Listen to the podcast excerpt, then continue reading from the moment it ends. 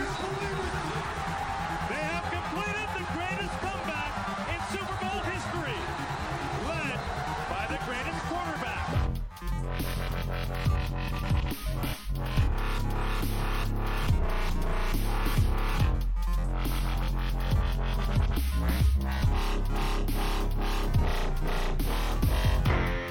A csapat hozott egy szép karácsonyi győzelmet a szurkolóknak, a Steelers meg a csapatnak adott egyet. Nem arra a bizonyos interceptionre gondolok itt, hanem James Harrisonra természetesen. Az év utolsó napján a Patriots bebiztosíthatja azt, hogy a rájátszásban végig hazai pályán játszon, és ehhez nem kell más tennie, csak legyőznie a Jetset, vagy kapnia egy másik ajándékot a Steelers-től, aki a nyeretlen Browns-szal játszik a hétvégén. Sziasztok, ez itt a THPFC Podcast 40. adása, itt van velem Pol 43, én Spigó vagyok. Lejárt a zene, hosszú podcast lesz, sok más témával egyetemben, szóval vágjunk is bele. Szia, Paul! Hajrá, Browns! Hajrá, Browns! Hajrá, Browns! Igen, ragd meg szerintem, gazdag lehetsz. Mit kaptál ajándékba, inkább azt mondd először. Hajrá, Browns! Értem, egy agymosást, értem én. Úgy van, Hugh Jackson-tól sziasztok! Üdv a hallgatóknak, reméljük ezen a héten már sikeresek leszünk, mert a múlt hét az nem aranyos kommentek születtek, köszönjük szépen, hogy jó volt a céges buli, meg hasonló, nem a céges bulival volt problémánk, hanem a technika ördöge, a szoftver, amit eddig használtunk, az hát valami érthetetlen módon nem akart velünk többet együttműködni, az új szoftver meg még nem akart velünk együttműködni, úgyhogy remélhetőleg ez az új szoftver, ez most már kooperatív lesz, mert olyan új effektjeink lesznek, hogy az valami... Na, szóval hasonló. Meg ilyen is van, hogy... Meg majd lesz más is. Igen, köszönjük szépen a kommenteket, nagyon jól estek. Úgyhogy megfogadtuk a kívánságotokat, mondjuk így, és hosszú podcast lesz. Megpróbáljuk bepotolni a múlt hetet. A két nap, kétszer próbáltuk fölvenni, és amikor pénteken már majdnem kiraktuk, akkor esett össze az egész. Igen. Na de ennyit a technikai háttérről. Itt vagyunk, ez a lényeg szerintem. Vágjunk bele. Így van, úgyhogy... Emlékszel még a Steelers elleni meccsre? Hát, akkor, amikor ez volt, még akkor nagyon fiatal voltam, talán szőr se nőtt az államon, de persze azért tudunk arról beszélni, egy-két dolgot fölírtam magamnak, meg hát volt egy-két olyan momentum, amit nehéz elfelejteni, lásd Jesse James touchdown, vagy mégsem, aztán Antonio Brown sérülés, aztán az a jól kezdünk, mégse kezdünk jól, mi történt, azért ezek a dolgok nehezen mennek ki a fejből, hála jó Isten, mert még ilyen fokú CT-im nincsen, hogy elfelejtsek egyik hétről a másikra mindent. Próbáljuk meg. Jó van, kezdjed akkor, amiket fölírtál magadnak. Ja nem, hát azok ilyen statisztikás dolgok, tudod? A statisztika majd is kell. Gyorsan legyünk túl akkor a Steelers lenni meccsről, mert már régen volt, és majdnem senkit nem érdekel, de azért egy olyan mérkőzés született, tulajdonképpen a végére, amiről még évekig beszélgetni fogunk valószínűleg. Elmondtad már, hogy miről van szó, természetesen a Jesse James touchdownról, illetve utána arról a bizonyos interceptionről, de ne szaladjunk már is a meccs végére, inkább kezdjük az elejéről, könnyen indult, vagy hát simán indult, hosszú passz Cooksnak, aztán touchdown, és aztán megállt a tudomány, leginkább azért, mert a védelem nem bírta lezavarni a pályáról a Steelers támadósorát. Igen, de hát gyengúskán, hogy mondjam, tehát jó, tehát elején jött az a szokásos menetrendszerű Burkhead touchdown. Azt kell, hogy mondjam, hogy ez minden héten előtte, heteken keresztül mindig legalább egy touchdown Burkhead csinált, úgyhogy ő volt a tuti zicher pont. Ha touchdown kell, add Burkheadnek, vagy passzolj neki, vagy add a kezébe, hagy rohanjon, úgyis meg fogja csinálni. Megcsinálta. Úgyhogy azt kell, hogy mondjam, hogy sérülés előtt, ugye ez még múlt heti adat, Burkhead volt az egyedüli éllovas, ugye a touchdownok tekintetében, miután most... A csapaton belül.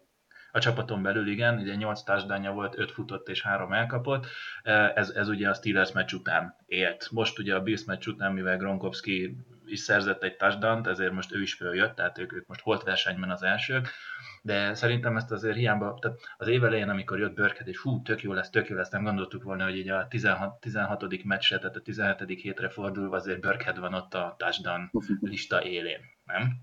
Nem, abszolút igazad van, de örültünk neki, tudtuk, hogy nagyon jó special teamer, azt is tudtuk, hogy, vagy hát sejtettük, a statisztikák alapján, illetve különböző mutatók alapján, hogy ő egy effektív futó, mondjuk így, eredményes futó, kihasználja a lehetőségeit, és jól is kap el igazából. Tehát, hogy igazából, ugye tavaly is arról beszéltünk, hogy Blount a pályán van, akkor mindenki tudta, hogy vagy fut a csapat, vagy van mínusz egy ember tulajdonképpen a pályán. Burkheaddel és Luizzal azért ez most már máshogy van. Tehát azért a védelmeknek számítaniuk kell arra, hogy akár passz is lehet irányukban, vagy csak futnak belül, kívül, tök mindegy. Igen, de ha már futókról beszélsz, azért az mennyire érdekes, hogy mondtad ezt a Blountot, hogy ha ő van fönn a pályán, akkor nagyjából az ellenfelek tudják, hogy milyen, ugye ugyanez Gillisre is igaz, arra a Gillisre, aki 6. meccsén volt, hogy a Steelers ellen healthy scratch, tehát ilyen kvázi kimaradt az aktív keretből 5 vagy 6 héten keresztül folyamatosan, ami megint csak egy nagyon kemény dolog, hogy így Gillislit ki tudod pakolni. Persze jó, ha a csapat megteheti, az azt mutatja, hogy tényleg van elég jó futója, hogy nem kell egy kvázi egydimenziós futót a pályára hozni. Így van, és igazából ugye sajnos Burkhead megsérült ugye a Steelers ellen, és nem is játszott a Bills ellen, most egy kicsit ugrálunk, ugye, de témához vág, és ugye Gillespie végre pályára lépett, hiszen White is sérült volt, úgyhogy tulajdonképpen két igazi vérbeli futója volt a csapatnak Lewis és Gillespie szemében, mert Bolden az inkább ugye special teamer, és nem játszott rosszul egyébként Gillespie, tehát... Várja, az majd a Buffalo... Jó, csak mondom, hogy megvan ez a luxusa a csapatnak, ez egy olyan posztja most jelenleg a csapatnak, a futóposzt, ahol nagyon-nagyon jó mélység van. Vannak ugye olyan posztok, ahol ez kevésbé jellemző, mint például a linebacker poszt, de a futóposzt talán idén a legerősebb az utóbbi jó pár évben. Igen, pont ez a gondolat volt nálam is, hogy éveken keresztül lehetett azt mondani, hogy Patriots az egy passz csapat, tehát nagyon passz heavy, és Tom Brady és az elkapó brigádra épít, plusz a tight endek, de most őket is ugye az elkapó brigádhoz veszem, és hát a futók azok olyan, vannak, oké, ugye még emlékszünk a hős Lawrence Maroney-ra talán, ugye még a 2008-9-10-es Nem, Maroney, ugye aki... Volt egy jobb, mint kb. 2 a rájátszásban. Nem, várjál, de ugye ő volt az, hogy oké, van egy kezdőfutónk a Maroney, de hát olyan se hús, se hal, tehát van, de minek kategória, és ebben így elég is volt. Tehát nem is kellett több futó. Most meg bezzeg olyan durva futó csapatunk van, hogy, és nem csak az, hogy futó, hanem konkrétan az egyik csak futni tud, a másik 3-ból meg 2 kvázi mindent tud, a harmadik meg ugye Louis egy picit futó, de simán elkapó is tud lenni. Tehát hát azért Louis nem picit futó, ő konkrétan most az első számú futó. Nem úgy értem, tehát így most, hogy a Gillislee az csak fut. Én ezzel is vitatkoznék, szerintem ott őt rosszul használják, mert például a Bills ellen, tudom, meg itt előre szaladok, de az a Bills ellen volt elkapása is, és nem tűnt úgy, mintha ilyen nagyon fura lenne az ő kezében a labda, vagy az elkapása, vagy nagyon idegen lenne tőle.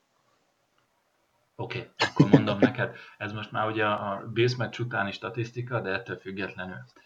James White 56 elkapás, 429 yard. Rex Burkhead 30 elkapás, 254 yard. Dion Lewis 26 elkapás, 174 yard. Mike Gillislee 1 elkapás, 15 yard. Én tudom, de én is ezt mondom, hogy szerintem nem használjuk jól ilyen szempontból. Szerintem őt lehetne használni passzjátéknál is. Valószínűleg nem egy...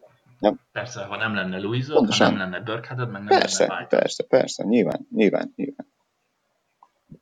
Nem mindegy. Nézd, egyben megállapodhatunk, bár ilyen mélysége lenne minden pozícióra csak. Nyilván, persze. Mondjuk ahhoz ez a cap az kevés, de na mindegy, szóval én marhára örültem Burkhead újabb touchdownjának, öröm nézni, mindenki nagyon örült neki, aztán ugye jött ez a csúnya térdsérülés, ami szerencsére nem tűnik szakadásnak, hanem húzódásnak tűnik. Ijesztő volt, hogy még a Steelers játékosok is integettek, hogy jöjjön valaki. Igen, de valószínűleg az az érdekes, hogy nem lehetett látni.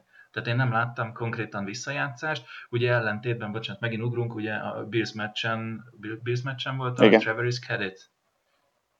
Hát ez fú az a csávó, azt a... Na, ott lehetett látni, hogy valami nincs rendben, ott is azonnal integettek, tehát ott ugye olyan boktörés volt, hogy 90 fok balrébb állt a srácnak a lába, na mindegy. Szóval nem, az érdekes, hogy nem lehetett látni az esetet, csak azt, hogy ott tornyosulnak fölötte, aztán integetnek. Mindegy, egyelőre úgy néz ki, tehát úgy néz ki, hogy nem történt szakadás, meg törés, meg semmilyen veszettül nagy probléma, de és ugye a legutóbbi hírek szerint azért bizakodó a csapat, hogy a rájátszásra vissza fog tudni térni Burkhead. Plusz, ugye mivel most már biztosítottuk azt, hogy bye weekünk lesz, van egy extra hét pihenő. Úgyhogy ez azért jó hír. És arra az extra hét pihenőre esetleg a védelemben sérültek is meggyógyulhatnak, és nagy szükség is lenne rá, hiszen ez a védelem azért a Steelers ellen úgy teljesített, ahogy mi ezt szerettük volna, vagy gondolom Belichick is szerette volna.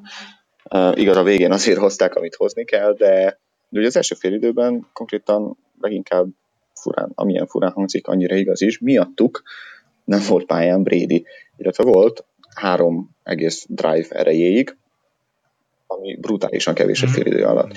Egyszerűen a Steelers támadósora úgy hozta a harmadik downokat, ahogy azt ők akarták. Beszéltünk is arról, hogy az első 2 downnal még rendben van a védelem, tehát hogy mindig harmadik downra kényszerítették a Steelers, de a harmadik downt olyan úgymond könnyedséggel tudták hozni, mármint a Pittsburgh, hogy az már ijesztő volt. Ugye volt ilyen statisztika, talán a harmadik negyed végén, hogy 12-ből 10 volt sikeres. Igen, aztán ugye az utolsó 4 az szerencsére meg lett fogva, tehát a végső statisztika az 16-ból 10, tehát 63%, azért emberek 63%-os third down sikeresség az azért brutás csúnya. Az nagyon-nagyon csúnya, igen. És körülbelül egyébként az utóbbi 3 meccsen, most a Bills is ide számítva, körülbelül így néz ki ezt, tehát a Miami-t is, az a Miami-t Bills-nél. Láttam egy statisztikát, nem akarok megesküdni rá, szerintem rossz, de azért mutatja, hogy kb. Így van, azt hiszem 25%-os hatékonysággal működött a harmadik down védelme a Patriotsnak, ami a rájátszásban öngyilkosság. Na jó, azért várjál, mert a Bills ellen már 45%-ot csinált csak, tehát 11-ből 5-öt sikerült a Billsnek csinálni. Akkor rossz volt a statisztika. De mondjuk a 45 is volt. Nézd, lehet, hogy annyira rossz volt az a Miami ellen, ugye? Persze, a 100%-os a statisztika volt rossz, de mindegy, a 40 akárhány százalék is magas, tehát valahol a 30 és a 40 között kéne, hogy legyen egy átlagos. Na jó, átlagos az ilyen 40 körül, de egy jó védelemnek azért 30 körül hoznia kell. Igen. Viszont mit szólsz, mert a harmadik down támadásunk hasít, mint az őrült, most már összehasonlítva Miami is 11-ből 0 után volt 9-ből 3. Hoha! Visszatér Gronk. Igen. Hát, egyébként erről is beszéltünk ugye útközben, ez soha nem volt titok a hallgatók előtt, nem is csináltunk mi is abból, hogy mi azért itt meccsek közben mindig kommunikálunk szépen itt telefonon keresztül, hogy és ugye lehetett látni, hogy a Miami, ugye amivel nyert, az marha egyszerű, szép man coverage, tehát leemberezték az összes elkapót, volt erősen pressman is, tehát hogy tényleg szoros emberfogás volt, szép gurulós foci nyelven mondva a dolog, és ugye, ahogy Miami-nál lehetett látni, hogy Cooks nem tud mit kezdeni a man coverage-el, ugye mind a 2 interception egy ilyen pressman, vagy sima man coverage-ből jött, hogy Cooks nem tud mit kezdeni vele, vagy Brady dobta alul, fölül. Az egy dolog, hogy Brady is rosszul dobta, tehát szerintem a 2 interceptionből én mind a 2-t Bradynek adnám, nem Cooksnak, mert először ugye... Jobban küzdhetett volna Cooks, de igen. Hát egy picit, de alapvetően. Viszont, ha azt megnézzük, ugye a Bills is próbálkozott, később egy picit most akkor minimál keverjük, ő is próbálkozott, a Steelers is próbálkozott man coverage-re, sőt, ő is man coverage-et csinált. Sőt. Cooks mit tudott csinálni a Steelers ellen, mindjárt mondom neked, valószínűleg nem sokat. Cooks csinált, 7 targetje volt, tehát 7-szer vették célba, 4 elkapása volt 60 yardért, persze ez nem rossz, de abból ugye 43 yard rögtön az első drive-ban volt, tehát azt vesszük, hogy 6-ból 3, az ugye rögtön csak 50%, és akkor csinált 17 yardot. És ugyanez igaz a Bills ellen. És ugyanez igaz, tehát Itt jön ki érdekes módon az a különbség, és ugye itt jön ki, a Miami ellen jött ki, ugye összehasonlítva a Steelers, és később majd utána a Bills-el is, hogy ha Edelman hiányzik, azt csapat pótolni tudja. Ha Gronk hiányzik, azt a csapat pótolni tudja. De ha két ember hiányzik, ők ketten, az már nagyon problémás. Mivel ugye Gronkowski egyrészt két méter magas, 130 kg, és erre még marha gyors, atlétikus, csillagos ég, ahova föl tud nyúlni. Vagy le. Tehát, vagy le, az a másik. Hú, az de szép volt. Na mindegy, szóval érted, ő neki oda lehet dobni man coverage-be is, mert először ugorjon föl egyáltalán a cornerback az ő catch magasságába, érted? Már onnan indul az első probléma. A másik, tehát ő az, akit nehéz levenni man coverage-el. A másik ilyen, ugye Edelman, akiről többen is állították, hogy tehát például Richard Sherman írta egy vagy két héttel ezelőtt, hogy az egyik legalul értékeltebb elkapó a ligában az Edelman, mert egy olyan szintű agresszivitással játszik, és ugye képes el is szakadni az emberétől, ami például Cooksnál nincs meg. Tehát Cooks sokkal gyorsabb, mint Edelman, de Cooks inkább a mélységekben jó, tehát simán tud egy... Igen, viszont nem annyira fürge. Nem, tehát ő nem quick, hanem fast, és ugye Edelman meg inkább quick, mint fast. Ugye itt ez a pici árnyalatni különbség, és ugye simán... Hát a Cooks... gyors meg a fürge között. Igen. Tehát Cooksot simán rádobhatod egy góra, tehát hogy nyílegyenesen fusson, vagy egy postra, vagy egy slantre, neki ez menni fog. De hogyha már ilyen pikpak utak kellenek, vagy benne a sűrűben, ugye slotból, ezt nem fogja tudni annyira jól megcsinálni, mint Edelman. És ez itt kijött. Például, tehát a Miami ellen. És ugye, hogyha nem lett volna Gronkowski, akkor megint csak nézhettünk volna egy óriásit. Viszont Gronkowskit megint ugye a második fél időben kezdték el használni. Vagyis hát Brady. De... Nekem kicsit ilyen érzésem volt, hogy Brady, most a Steelers meccsről beszélünk, ugye, hogy azt hiszem az első 10 passza 8 embernek ment.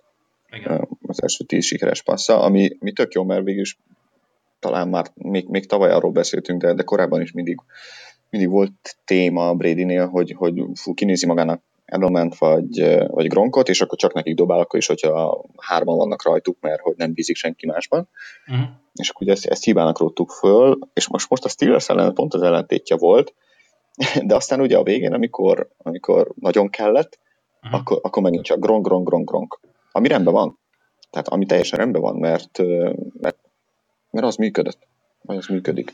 Pont ez az. Tehát különbség van a között, hogy valami egy embert erőltetsz orbaszájba, és nem teszteled a többit, mint például most volt ugye a Steelers ellen, hogy előbb megnézted, hogy ki mit tud, tehát elkezdted szórni szét a labdát, és utána pedig azt mondtad, hogy jó, Gronkowskit nem bírják megfogni, akkor megyek Gronkowskivel. És a második fél időben gyönyörűen kijött. Tehát most nézd meg, Gronkowski ugye hihetetlen dolgot leművelt, ugye 13-szor vette célba Brady, abból lett 9 elkapás, 168 yard, ami bődületes, tehát ez ugye karrierrekord nála. Egy 18,7-es átlag, az még a legfürgébb elkapóknak is kicsiségére válna. Mondjuk Gronknak mindig is magas volt. De oké. Nem akarom kisebbíteni, persze. Igen, de azért ez mégis úgy, hogy a leghosszabb az csak 31. Persze 31 yard, az gyönyörű szép, hosszú passz volt, és nagyon szépen ment ugye yards after catch, de ez a 168 yard nem úgy jött össze, hogy csinált 8 picit, aztán utána volt egy warm home run, hanem tényleg átlagosan nagyon-nagyon szépen hozta be ezeket az elkapásokat. Úgyhogy Gronkowski hihetetlen volt. Egy-két statisztika, hogyha ugye már említettem, hogy statisztika, ugye ez már a Steelers meccs után, vagy a Steelers meccsen Gronkowski 1000 yard fölé, elkapott yard fölé jutott, és ez a negyedik. Igen, szuper. Szóval ez hirtelen jön. Beszabadultam a játszótérre, úgyhogy... Fantasztikus, mert arra egy-két meglepi effektre kíváncsi vagyok. Na szóval... nem most lesz. Oké. Szóval Gronknak ez volt a karrierje során a negyedik olyan szezonja, amikor 1000 yard fölé jutott, és hogyha a statisztikák igazak, akkor soha egy Titannek ezt nem sikerült így elérnie, tehát hogy 4 szezonban is 1000 yard fölé jusson. Tehát ez ugye a Bills meccs után volt, a Steelers meccs után, például Gronkowski a 8. volt, az NFL-ben az elkapott yardok tekintetében. Nem a tight endek között, hanem minden futót, minden tight endet, és minden elkapott beleszámolva 8. helyen volt, ami rettenet jó volt, ugye akkor 1017 elkapott yardja volt a Steelers után, és ami még érdekes, hogy bár most leszóljuk Cooksot, vagy nem dicsőítjük annyira, mert hogy ugye a man coverage ellen nem tud annyira alkotni, de ő is benne volt a top 10-ből, a 10. helyen volt. A Steelers meccs után volt 984 yardja, ez azóta azt hiszem most már 1000 yard fölé van. Meg is nézem. Igen, jelen pillanatban Brandon Cooks 1003 yardnál tart, Brady pedig 1084 yardnál. És Brandon Cooks, mióta az NFL-ben játszik, minden szezonjában elérte az 1000 yardot. Nem. Tévedés. Bocsánat. Nem, mindjárt keresem ki a statisztikát. Nem minden, hanem a harmadik évében egymás után. Az elsőben nem volt meg az 1000.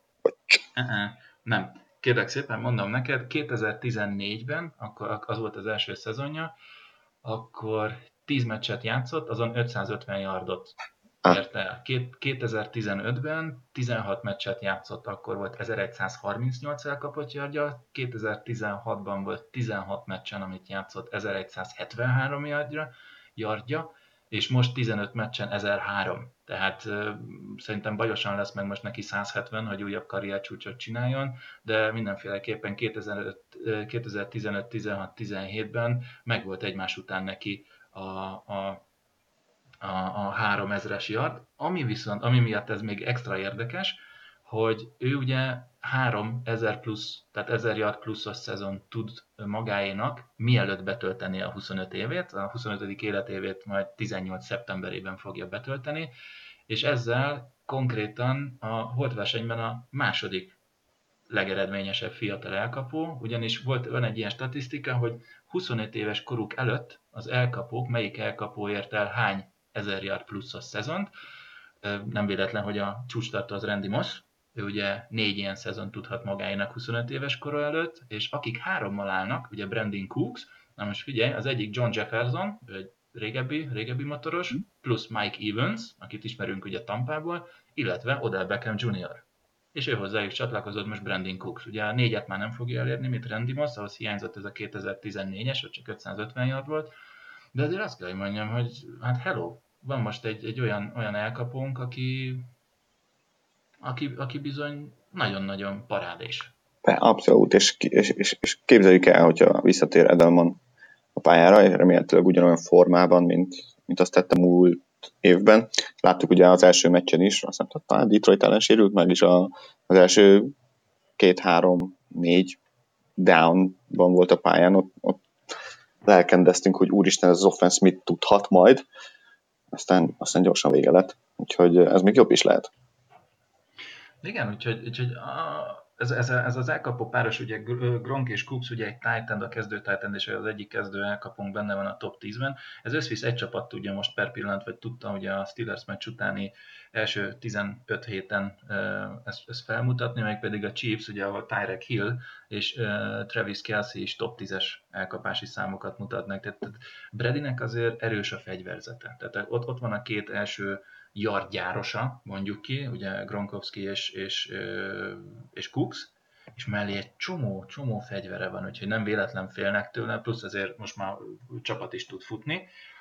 És ugye Gronkowskinak annyira jól sikerült ez az egész meccse, ugye mindig szoktunk ilyen PFF, Pro Football Focus osztályzatokról beszélni, hogy Gronkowski kapott egy 99,9-es osztályzatot, kvázi ennél nincs jobb, tehát 100-as nem adnak, hanem csak 99,9 az a top, tehát ha azt mondjuk, hogy a 90 fölött az elit, akkor ez már az ilyen isteni szint.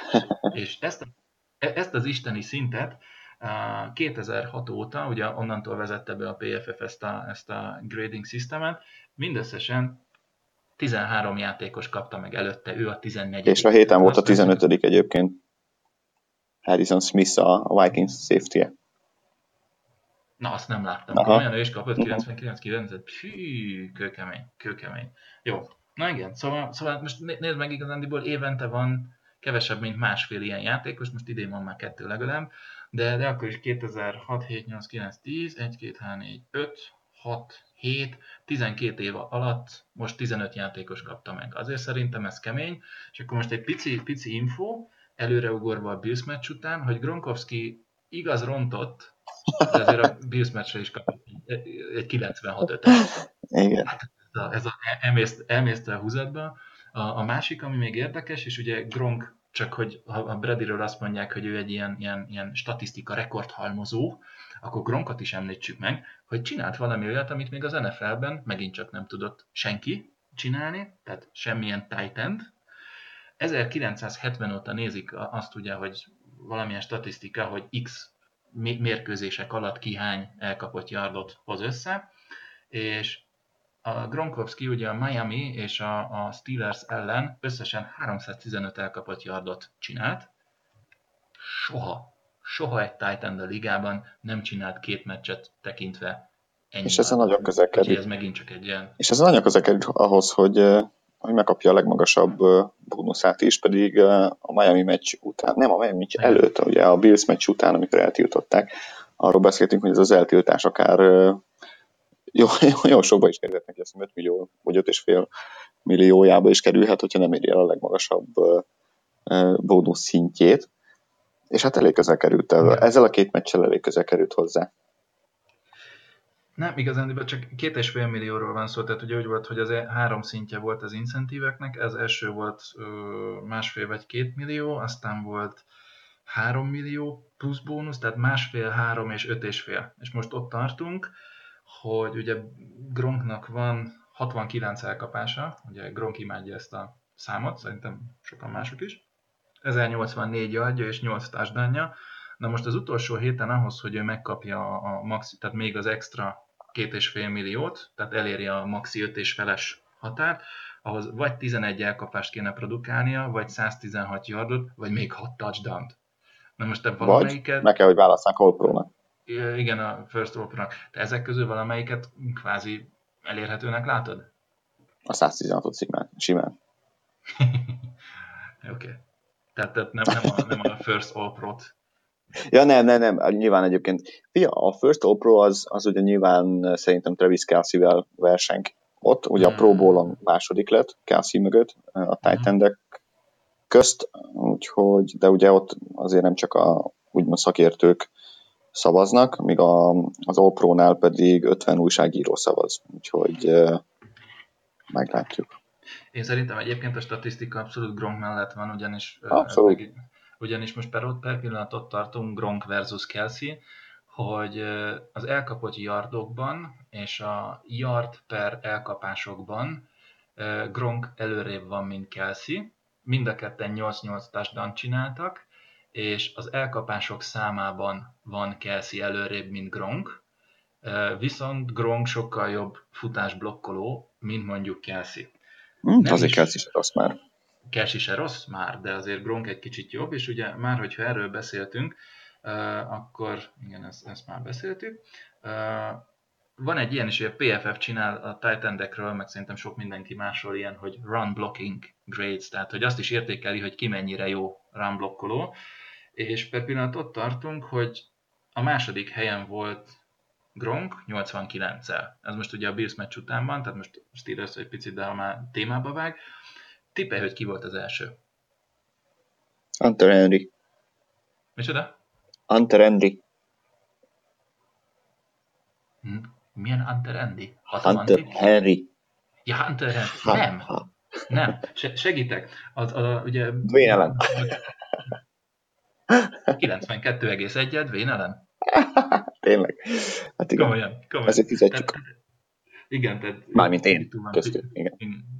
Kicsit túl van fizetve mondjuk egy jó ramblokra, de tény és való, hogy ha ezt nézzük, akkor való igaz, hogy... Akkor a liga két legjobb ramblokkoló, futásblokkoló tight endje az a Patriotsban játszik.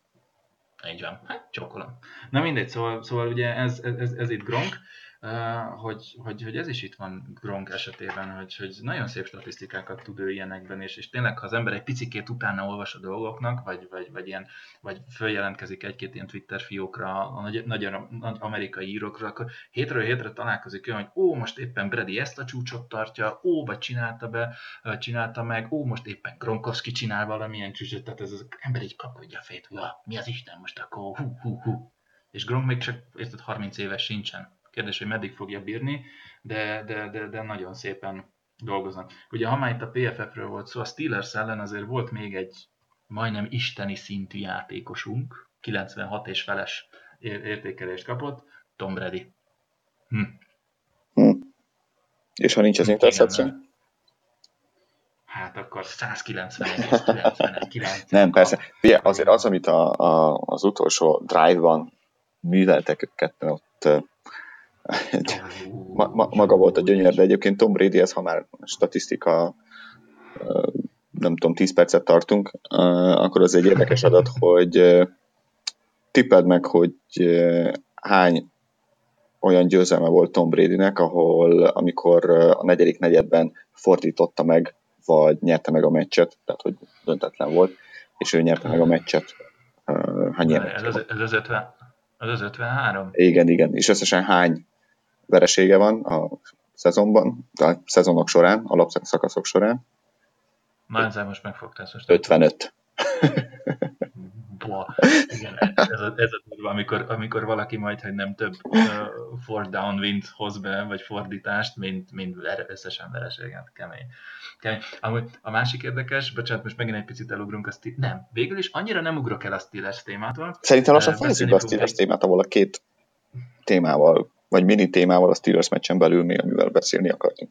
Oké, egy pillanat. Ugye pont ma olvastam egy ilyen statot, ugye erről mindjárt beszélni fogunk, szóval egy óra másfél körülbelül, hogy ugye a csapat leigazolt a James Harrisont, ugye a kiváló defensive slash linebackert a Steelers-től, miután kirúgták, és volt egy statisztika, hogy Brady összesen több meccsen győzött az NFL-be karrierje során, mint ahány meccsen karrierje során Harris a pályára lépett. Vagy Harrison, bocsánat, a pályára lépett. Azért ezt, amikor így elolvastam. És az egyik az 40, a másik 39 éves. Igen, hát a két tehát igazándiból Belichick most bespájzolt, tehát a legidősebb offense, meg a legidősebb defense játékos is most a Steelers. Na jó van, ugorjunk vissza a Steelers-re, és akkor azok akarsz beszélni a James? Jesse James? Micsoda név? Olyan vadnyugati. Jesse James touchdown-ról? Elkapásról? Hát majdnem elsült a keze az ifjú titánnak, de azért mégsem. Elején ugye nagyon-nagyon ünnepelték. Igen, tehát itt ugye eléggé fölhevült, vagy hogy mondják ezt, tehát hogy nagyon jöttek az ilyen beszélgetések, viták ugye interneten, Twitteren, minden szakértő mondott mindent, ugye a Steelers szurkolók, azok a bíró torkát akarták elvágni, Patriot szurkolók ugye beszéltek, hogy ugyan már ne szórakozzatok, ez a szabály, ugye Belichick is ezt mondta, hogy ha szabály a szabály, akkor a szabály és csönd. A lényeg ugye annyi, hogy ugye, Kelsey az utolsó negyed, utolsó perceiben, annyit beszéltem már Kelseyről, szóval Jesse James ugye beugrott, egy elkapás után beugrott az endzone területére. Beugrott, eldölt. És, mint a sózsák. Ja, min a zsák bedőtt a endzone-ba, és hát ugye rögtön touchdown mutattak a bírok, aztán ugye eltelt egy idő. És ugye Tony Romo volt, szeretem egyébként a manostát, nagyon jó kommentátor lett a Tony Romo így az év során, a szezon során. Ő említette meg egy olyan fél perc, egy perc után először, hogy ácsi, még nincsen megerősítve az a touchdown. Tehát a bírók valamit rohadtul néznek. És ugye, ahogy a közvetítésből utána mutatták többször is az ismétlést, az egyik kameraállásból lehetett látni, hogy abban a pillanatban, ahogy leér a labda, vagy leér ugye Jesse Jamesnek a bal keze, a jobb kéz lecsúszik a labdáról, és a labda földet ér. És mozog. És ebben a pillanatban válik incomplete-e a pass. Igen, tehát igazából nem vált volna incomplete-é, csak megmozdult a labda. Tehát van egy új kifejezést tanultunk a Patriots-a kapcsolatban, illetve Patriots-os kapcsolódóan a surviving the ground, azaz nem érte túl az érkezést, vagy a földreérést.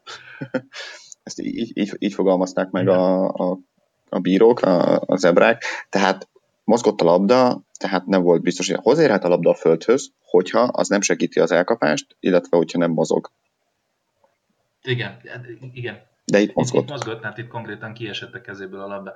Ami ugyebár adott esetben nem probléma, ugye, hogyha a játékos, mint futójátékos tekintünk, tehát itt megint megkülönböztetnek futójátékost és ugye elkapó játékost. Egy futójátékosnál elég az, hogyha a labda sarka légvonalban érinti a goal line-t. És onnantól kezdve touchdown. De ez ugye futójátékosnak azt nevezzük, aki kézben fogja a labdát, birtokolja a labdát, és legalább 2-3 lépést tesz. Onnantól válik utána futójátékossá. Viszont, ugye elkapójátékosnál... Akkor is, hogyha elkapó vagy tight end van a posztja mellett írva. Persze, igen. Tehát ezt most csak de facto mond, tehát elnevezésileg. Igen. Nem csak... Hogy legyen kérdés. Sőt, futójátékossá válik egyébként az irányító is, hogyha a zsebből kifordul, és azt mondja, hogy akkor én most elteszem a labdát, és jó napot kívánok, tehát onnantól kezdve is futójátékos lesz, és ütheted, ahol éred, konkrétan érdekes módon a fején is. Na mindegy, ez már egy másik kérdés. Ugye az elkapó játékosnál pedig ott van, hogy először neki birtokolnia kell a labdát, és amíg nem birtokolja, tehát utána... Tehát ha csak így bedől, ahogy Jesse James, akkor viszont a labda birtoklásnál szilárdan, határozottan tartania kell a labdát. Amit egyébként nagyon sokan meg tudnak csinálni, és szerintem Jesse James is 28 milliószor megcsinál. Most úgy esett, hogy egyszerűen kipörült a labda a kezéből. És hát ez történt. Úgyhogy nagyon-nagyon-nagyon parázsviták alakultak ki. De a végén azt mondták, hogy ez a szabály. És megmozdult a labda, és a labda hozzáért a földhöz, és kipördült a kézből, és mivel még nem volt futójátékos Jesse James, tehát nem számított futójátékosnak, ezért ez bizony egy incomplete pass volt. Amire szerintem a Billsnél vissza fogunk térni, mert ott is mázlia volt a Patriotsnak egy hasonlóan érdekes touchdown, mégse touchdown esetnél, de ezt hagyjuk egyébként a Bills utánra. Igen, tehát... Igen. És utána jött két play, az egyiknél ugye... Hayward Bate találta meg Roethlisberger egy kettőt a futás során, és Malcolm Butler nagyon szépen még pályán belül szerelte a játékost, az elkapót, ami azért volt fontos, mert ugye már nem volt időkérése a Steelersnek, így sietnie kellett spike-olni. Illetve azt gondoltuk, hogy spike-olni fognak, hiszen 6-7 másodperc volt hátra, és hogyha field goal-t rúgnak, akkor döntetlen és hosszabbítás. Azonban volt egy kis... nem egyetértés, vagy meg nem értés az edző Big Ben és az offenzív koordinátor, tehát Tomlin, Big Ben és Haley között.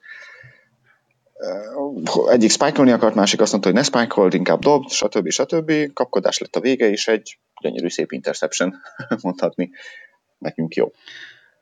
Igen, ez is érdekes volt egyébként, tehát ugye volt vannak ezek az úgynevezett mic'd up, tehát hogy ilyen mikrofont, vagy rátesznek mikrofont a játékosra, vagy ráirányítanak egy ilyen hangfelvevőt, és ugye volt egy ilyen, amikor a Mike Tomlin és az offenzív koordinátorra beszélt, hogy adj már egy plét, és akkor utána mondták is, hogy de Big Ben akarta ezt a fake spike-ot előhozni, mert ő ugye egy fake, tehát az én meglátásom szerint, meg amit én láttam, meg olvastam is sok helyen, az egy effektív, egy ilyen trükkös play akart lenni, hogy az Eli Rogers, aki ugye Antonio Brown helyén játszott, ő egy ilyen quick slant-tel befut középre, és a fake spike-ra ráugranak az emberek, és ő oda tudja passzolni neki.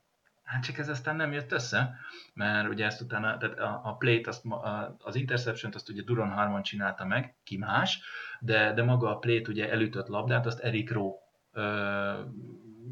érte el, és utána az öltözőben nyilatkozott is, hogy alapvetően az ő dolga az lett volna, hogy Eli Rogers belső vállán álljon, és ne hagyja befelé mozdulni, hanem inkább a külső tehát a pálya széle felé próbálja a sarok irányába terelni, viszont ő valamilyen megérzés folytán azt mondta, hogy én a külső vállánál állok, és a külső vállánál is fogok maradni, és Eli Rogers ugye befelé vágott, és ott tudott még a külső kezével benyúlni Eli Rogers elé, és ütötte el a labdát, és szerezte meg Duron Harmon. Egyébként az érdekes, hogy ezt Antonio Brownnak kellett volna megfutnia, tehát ez az ő routja volt valószínűleg. Igen, de megint nem értem, hogy miért slantet futnak, és miért nem fade-et. Ilyenkor egyrészt, ugye a fél az, amely pont a távoli sarok, az endzone távoli sarka felé való, amikor is valóban egy az egyben marad az elkapó a cornerback-kel, és kevés arra az ember, tehát hogy nincs ilyen, hogy ha fölpattan a labda, akkor elkapják, stb. Ez egyik, a másik viszont... És a két pontos. Már úgy gondolom. Így van, pontosan. Igen. Így van. Igen. A másik az pedig az, hogy Tehát, hogy ugye volt egy Jesse James touchdown, azt nézték körülbelül 5 percen keresztül. A Pittsburgh Steelersnek 5 perce volt arra, hogy kitalálja a következő 2-3 játékot. Tehát, hogy 5 perc alatt végig kell tudni menni a lehetőségeken. Oké, passzolunk, ha nincs meg a touchdown, nem marad időnk, akkor fake spike, vagy nem fake spike, ha fake spike, akkor viszont ezt a play-t hívjuk, gyorsan fölállunk, stb. De ez nem történt meg. Annyi történt, legalábbis a Big Dub szerint, meg a játékosok elmondása szerint is, hogy Tomlin mondta az offenszív koordinátornak, hogy készülj, mert hogyha nincs meg a touchdown, akkor még egy play-t kell hívni. De úgy nézett ki, mintha nem volt meg az a még egy play a tarsolyban. Én megmondom, mi itt a titok. Szerintem Mike Tomlin titokban Seahawks fan. De most tényleg nem, tehát ez olyan szintű 49. Super Bowl után érzetem volt, hogy ott volt egy Marshall Lynch-ed, de te rohagy meg, akkor is passzolni fogsz. Itt meg van egy Le'Veon Bell-ed, és pár yardról kéne befutni, ami szerintem az más, de más, mert okozna problémát. De szerintem más a kettő, mert a Seahawksnak lett volna még időkérésen. Tehát, hogyha Lynchnek adják a labdát, itt viszont, hogyha Bellnek adják a labdát, és ő nem fut be, akkor vége a meccsnek. Tehát ha már fake, akkor dobni, de akkor beszéljük meg előre, hogy mi a sorrendje, tehát hogy föl kell építeni ezt, ugye. Volt lehetőség arra, hogy végig gondolják az összes szituációt tulajdonképpen.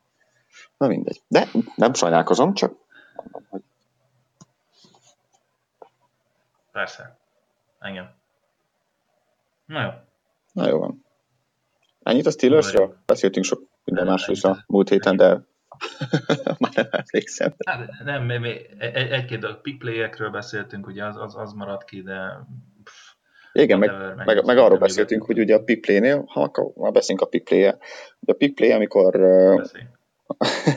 amikor keresztbe fut a két elkapó, és ezt úgy vannak meg rajzolva ezek az útvonalak, hogy a két keresztbe futó elkapónak a két védője tulajdonképpen akadályozza egymást, és ezáltal lemarad az egyik a másik elkapóról. Ez történt ugye Gigi Schuster-Smith 69 yardos elkapásánál ugye a Gronk 2 pontosa után, amivel tulajdonképpen is a field goal távolságba került a Steelers pár másodperccel a vége előtt. Ez az egyik, tehát hogy Rowe nyilván bőven lemaradt róla, egyébként is előtte járt egy lépésre a Gigi Schuster-Smith, de ahogy futott keresztbe, talán Haver Bay volt, és az ő embere, aki talán Butler volt, vagy Gilmore, már nem emlékszem, de ugye kvázi ki kellett őket kerülnie Rónak, és ezért maradt le még inkább Juju Schuster-Smithra, ez nehéz, vagy nem nehéz, ezt sokszor alkalmazzák, néha előfordul, hogy szabálytalanul, néha tökéletesen csinálják meg, itt azért határon volt szerintem, de ebből a playből is nem kell, de ebből a playből sem kellett volna, hogy 60 yardos elkapás legyen a vége, hanem az, hogy a pálya szélén ott volt Jordan Richards, igen, és McCourty, de főleg Jordan Richardsnak kellett volna szerelnie, vagy pályán kívülre tolnia, löknie Schuster-Smith, de ő ezt nem tette meg. Egy ilyen épp, hogy csak megtaszigálta, amivel kicsit kibillentette az elkapót, de ő futhatott tovább. És ugye ez óriási hiba. De, kérdezem én, hogy a jelenlegi szabályok szerint nem félhetett elő attól, hogy esetleg éppen kifele tart ugye Schuster-Smith a pályáról, és hogyha már kilépett volna, és akkor taszít rajta egy nagyot, akkor az ugye 15 yard büntetés. Akkor lehet, hogy még nagyobbat kapott volna a szurkolóktól, médiától és Bill Belicsektől. Úgyhogy arra tehát hogy ilyen nagyon nehéz helyzetben volt azáltal, hogy ő neki azért óvatosnak kellett lennie, hogy nehogy 15 yardos büntetést kapjon, de azért ki is lökje, de vajon kifele fut a játékos, vagy nem. Ez valahol ilyen hülye szabály ilyen szempontból. Sőt, itt igazándiból minimát pontosítsunk a szabályon, nem csak a szabálytalan ilyenkor, hogyha már kilépett az oldalon, hanem ha nagyon azt mutatja, tehát hogyha, ezt hogy lehet normálisan megfogalmazni, te jó Isten, tehát hogy ha láthatóan egyértelműen, igen, azért megy a pálya széle felé, mert ki akar lépni. és akkor még van ott ilyen egy-két lépés a pálya szélétől, ezt leginkább egyébként az irányítók védésére szokták használni, de szerintem más játékosokra is ugyanúgy él. Úgyhogy igen, lehet, hogy ott van, de hát basszus, akkor teszek még egy lépést, hogyha véletlenül tovább akarna jönni, akkor kiütöm. Persze. Na mindegy, mondjuk ez egy érdekes hiba volt McCourty-tól, mert egyébként ő a legmegbízhatóbb. Ez inkább Richards volt szerintem, mert Richards meg akadályozta McCourty-t, szóval volt öt minten. Ja, na látod, így van, szóval Richards utilaput rá, küldjük el. Most na jó, a legelőbb percén tartunk, lépjünk tovább a Bills felé. Jó van, azt...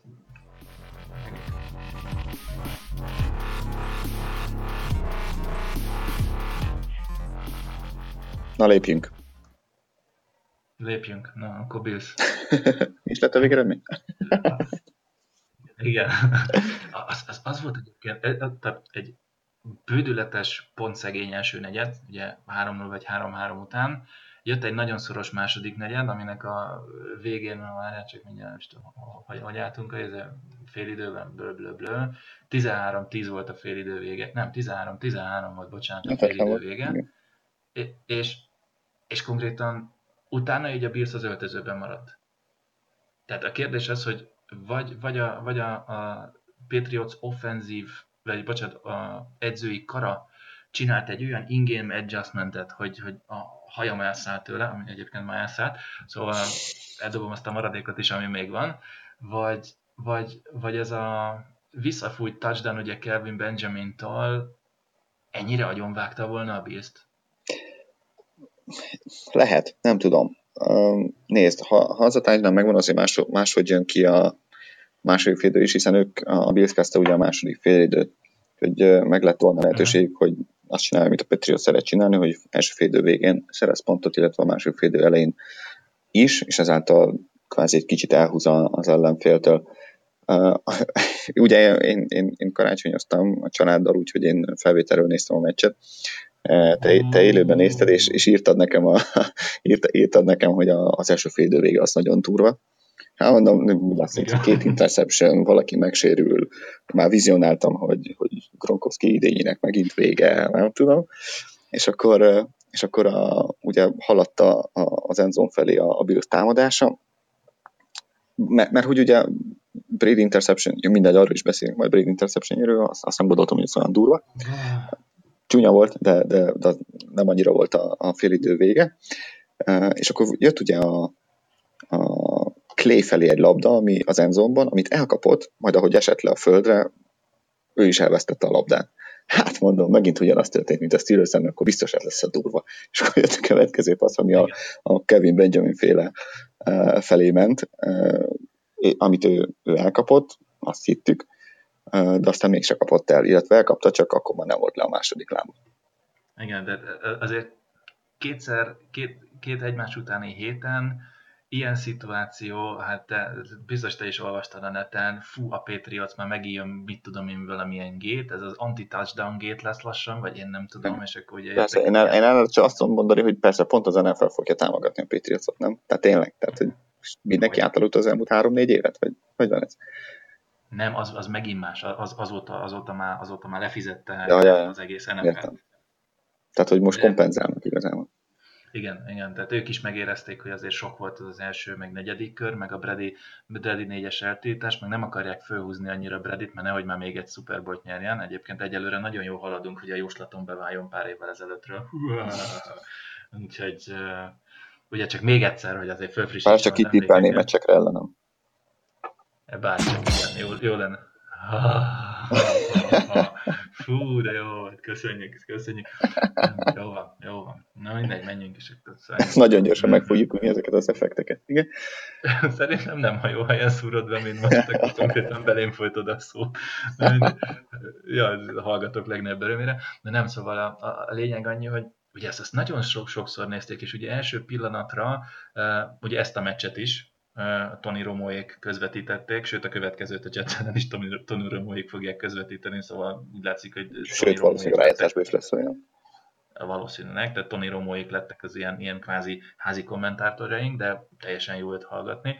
Hát ugye ők a CBS csatornának az első számú csapata, Úgyhogy azok meccsek közül, amelyeket a CBS közvetíti, általában a legjobb meccsekre, vagy a legfontosabbakra, vagy a legnézettebbekre azt a csapatot küldik, és most már azt hiszem idén 6-szor vagy 7-szer ők vannak. Igen, Jim Nance párosban jók. És ugye Tony Romo mondta, hogy fú, rögtön ezt megadnám. Aztán ugye minél több visszajátszás volt, és ugye az NFL hivatalos magyarázata, ugyanúgy, hogy Jesse James, ugye a Steelers után a NFL ilyenkor kiad egy közleményt, hogy megindokolják, hogy miért így döntöttek a végén. Ugye visszanézték, és azt mondták, hogy igen, mind a két lába leért a földre, tehát érintette a talajt, de amikor azt hiszem a jobb lába volt a kérdéses láb, nem a bal, bocsánat, tehát a bal lába, nem a jobb, mindegy, teljesen mindegy, szóval az egyik lába, amikor az elkapás tényleg elkapássá vált, tehát amikor Benjamin már valóban birtokolta a labdát, akkor már nem érintette a földet, és lehet látni a visszajátszásban, hogy az a láb, ami tényleg érinti is a földet, az konkrétan az esés közben kirúgja a másik lábat. Tehát nem tudott megint újra érintkezni a második láb a pályán belül a talajjal. És emiatt lett a végén egyébként incomplete, vagy egyrészt incomplete lett a passz, ugye, érvénytelen, másrészt ugye a touchdownt is visszafújták. Ami nagyon-nagyon centiken múlt, és tényleg olyan szinten kikockázás ment, és ugye ilyenkor miről szól, ugye ezt nem a bírók döntik el a pályán, hanem azt tudni kell, hogy az idei szezontól kezdve New Yorkban ül egy ilyen ellenőrző bizottság, és ők minden videózást konkrétan ők vezetnek le. És ugye a bírón ott van a füles, megnézi a Surface-en a videó bejátszást, de ott közben aktívan kommunikál a New York-i főmuftikkal, és ő kvázi elmondja a véleményét, de a végső döntés az nem az övé, hanem New Yorkban a főembereké. És ők ott úgy látták, plusz a sok kikockázás után, hogy az ott nem volt meg, amikor a láb lent volt, akkor még nem volt elkapás, és amikor elkapás volt, akkor már a láb nem volt lent, mind a kettő.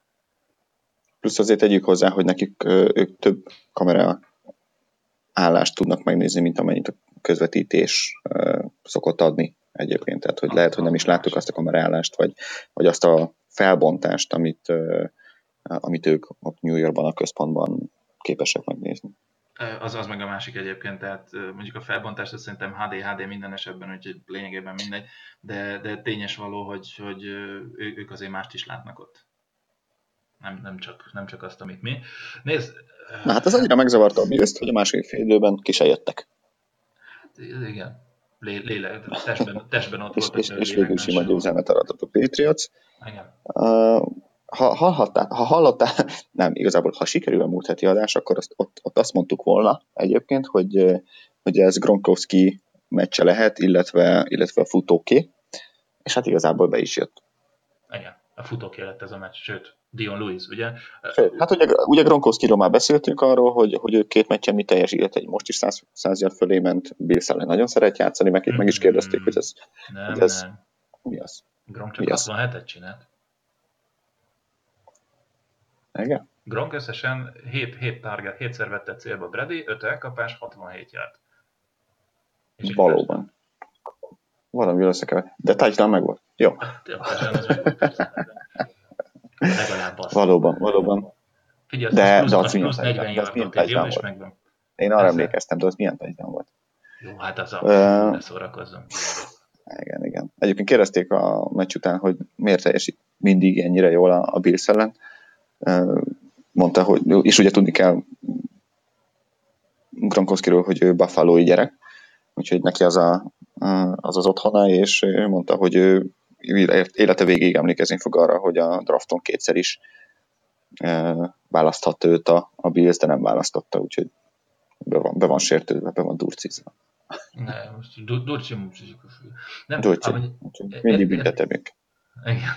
Tehát érdekes pont, ezen röhögtem, hogy a Steelers meccsen ugye Gronkowski csinált egy karriergémet, viszont szerintem a meccs elkapása az Dion Lewisnek a oldalvonal melletti egykezes elkapása volt. A Buffalo ellen Dion Lewis csinált egy karriergémet, ugye 24 futási kísérletből 129 yardot ért el, 5,4-es átlaggal, ami nagyon szép, viszont szerintem a meccs elkapása az Gronkowski touchdownja volt. Tehát most így az megfordult a szerep. Az egyetemi, bár szerintem a Steelers meccsen is a Gronkowski 2 cm a földtől való elkapása volt a meccs elkapása, mert 2 m 130 kg-s ember ilyet nem csinálhat fizikailag. Képtelenség. Amúgy érdekes, ha már Lewis. Tehát figyelj, ha már Gronkowski-nál találtunk, nem te akartad eltrédelni a nyáron? Várom az effektet, azt nem mondom. Ja, oké. Okay. Most képzeld el. Eltrédeljük. Van 2 elsőkörös draft pickünk. Na, hogy 2 simán adtak volna érte. És... igen, csak nem egy évben. Bár az is az, hogy a Browns megadta volna lehetni. Figyelj, és mit csinálnánk most?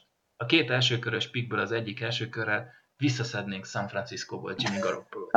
Yes! Igen. Az is óriási lenne, mert hogy második körért odaadtad, és elsőért visszaveszed. Uh-huh. Kit érdekel? Bradyt is eltrédeled, őérte is kapsz még legalább egy elsőköröst, úgyhogy csinálsz egy ilyen oda-vissza bizniszt. Sokat medenezem mostanában, úgy érzem, Paul. Itt a szünet. Igen, lehet, egy kicsit keveset, nem tudom. Mindegy. De igen, egyébként én mondtam azt, hogy a sérülések miatt, amit egyébként továbbra is fenntartok, hogy szerintem ő egy sérülésre van a karrierentől. A másik viszont, hogy, és ezt ugye írták most a külföldi szakik is, hogy Gronkowski bazaröhely, hogy minden sérülés után erősebben jön vissza, mint előtte volt. Tehát most is, amit az a srác kap, az valami is állandóan az, úristen, mit kapott, most beleszálltak a kezébe, most a lábába, most hova szálltak, és ez a mindig föláll, mindig megy tovább, és mindig jó napot kívánok. Aztán, hogy a háttérben, ott, tudod, a zárt ajtók mögött, hogy csinálja össze magát fájdalmába, azt én már nem tudom. De jó kitart a fiú. Úgyhogy na, gyorsan Dion Lewisról egy pár statisztika, hogy ugye héten sem maradjunk aktuális statisztika nélkül. Dion Lewis per pillanat a ligában első helyen áll, megint valamelyik Patriots játékos muszáj, hogy az élen legyen. Dion Lewis az első helyen áll a yard kísérletenként mutatóban, ami azt jelenti, hogy futási kísérletenként átlag 5,2 yardot tesz meg, aminél jobb per pillanat nincsen az NFL-ben olyan futók között, akik legalább 150 futási kísérleten túl vannak, és ugyebár Dion Lewis 154 futási kísérleten van túl, 803 yardot csinált, 5,2 yard kísérletenként, és 5 futott touchdown, ami egyrészt szerintem marha jó, a másik pedig az volt egy nagyon, nagyon érdekes statisztika, hogy Dion Lewis, ha most itt azt írják, hogy 803 futott yardot csinált, igen, 2017-ben, most itt még csak 757 van, nem tudom azt hogyan csinálták, na lényegtelen, de hogy azt írják, hogy összesen eddig létezik, hogy 688 yardot csinált volna az eddigi karrierje során. Persze, hát ő nem játszott azért olyan sokat. Hát nem játszott sokat sem a Brownsban, sem az Eaglesben, és aztán ugye tavaly előtt volt az első 5 meccs, amikor brutálisan teljesített, és aztán meg is sérült, és tavaly azért nem volt olyan jó éve. Beszéltünk arról is, hogy a nyáron, hogy esetleg ő lehet az, aki kiesik a csapatból a sok jó futó miatt, aztán hoppá, megfordult a világ.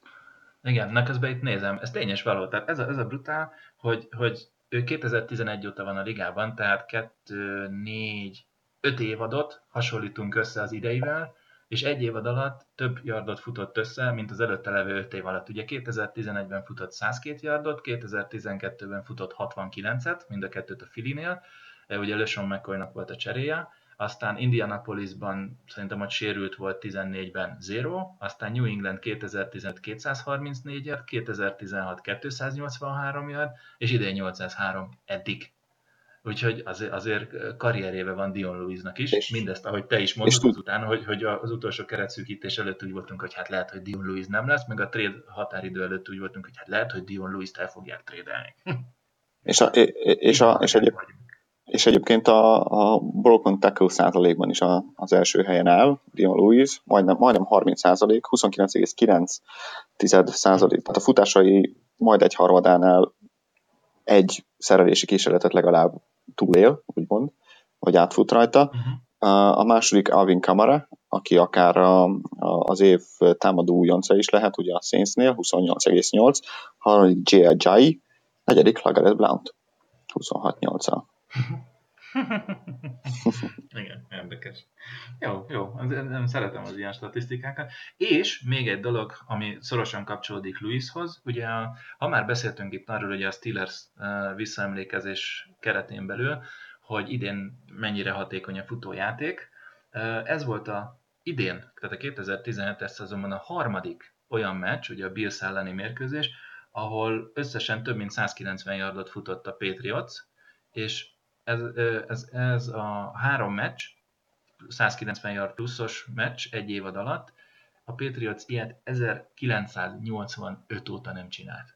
Tehát soha nem volt az elmúlt 32 évben, 32 szezonban olyan, hogy egy szezon alatt legalább 390 plusz yardos mérkőzést fusson össze a csapat. Tehát azért ez így gyönyörű.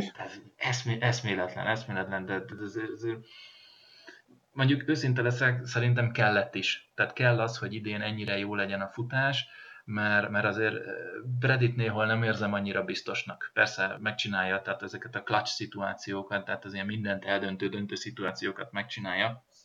Valahogy most az utóbbi pár héten meccsek alatt van egy olyan érzésem, hogy bár persze jó, és gót, és minden, és kecske, meg anyám kínja, de az akkor is ott valami... Nem mindig az összeszedett vezér, és alul dob, fölül dob, mit tudom én, mit dob, és nem lehet mindig az offense. Jó, hát erre azt tudom mondani, hogy a Bills-en is ugye dobott egy pick-six-et, ami most már mennyi, 5 interception van az elmúlt 4 meccsen, vagy valami ilyesmi. Nem, erre is bocsáss meg, statisztika.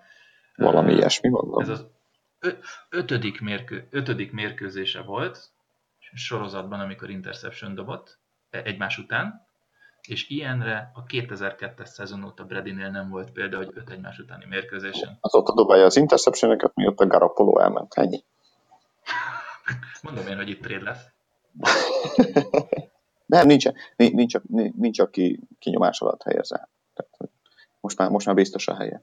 Nem, persze. Nem, csak ezt akartam mondani, hogy igen, alul fölül. Néha úgy érezzük, hogy alul fölül dob egy pick six-et, de a Bills-en is a passzok 75%-a célba talál. Jó. Igen. Tehát, hogy azért tegyük mellé azt, hogy Brady olyan szinten játszott idén is, meg az elmúlt pár évben karrier során, hogy az ő mércéje brutálisan magasan van. Jó, ez tényes való. És ezért érezzük néha azt, hogy hát ez most nem volt az igazi. Miközben nem volt az igazi, és top 5-ös teljesítmény a bármelyik héten. Igen, ez tény is való, hogy olvastam már olyan izéket, hogy nem majd a Patriot szurkolóknak, tehát Patriot szurkolóknak nem is ez a kérdés, hogy rájátszásba jut el a csapat, hanem legalább AFC döntő, de inkább Super Bowlba, tehát ott indul az izgalom.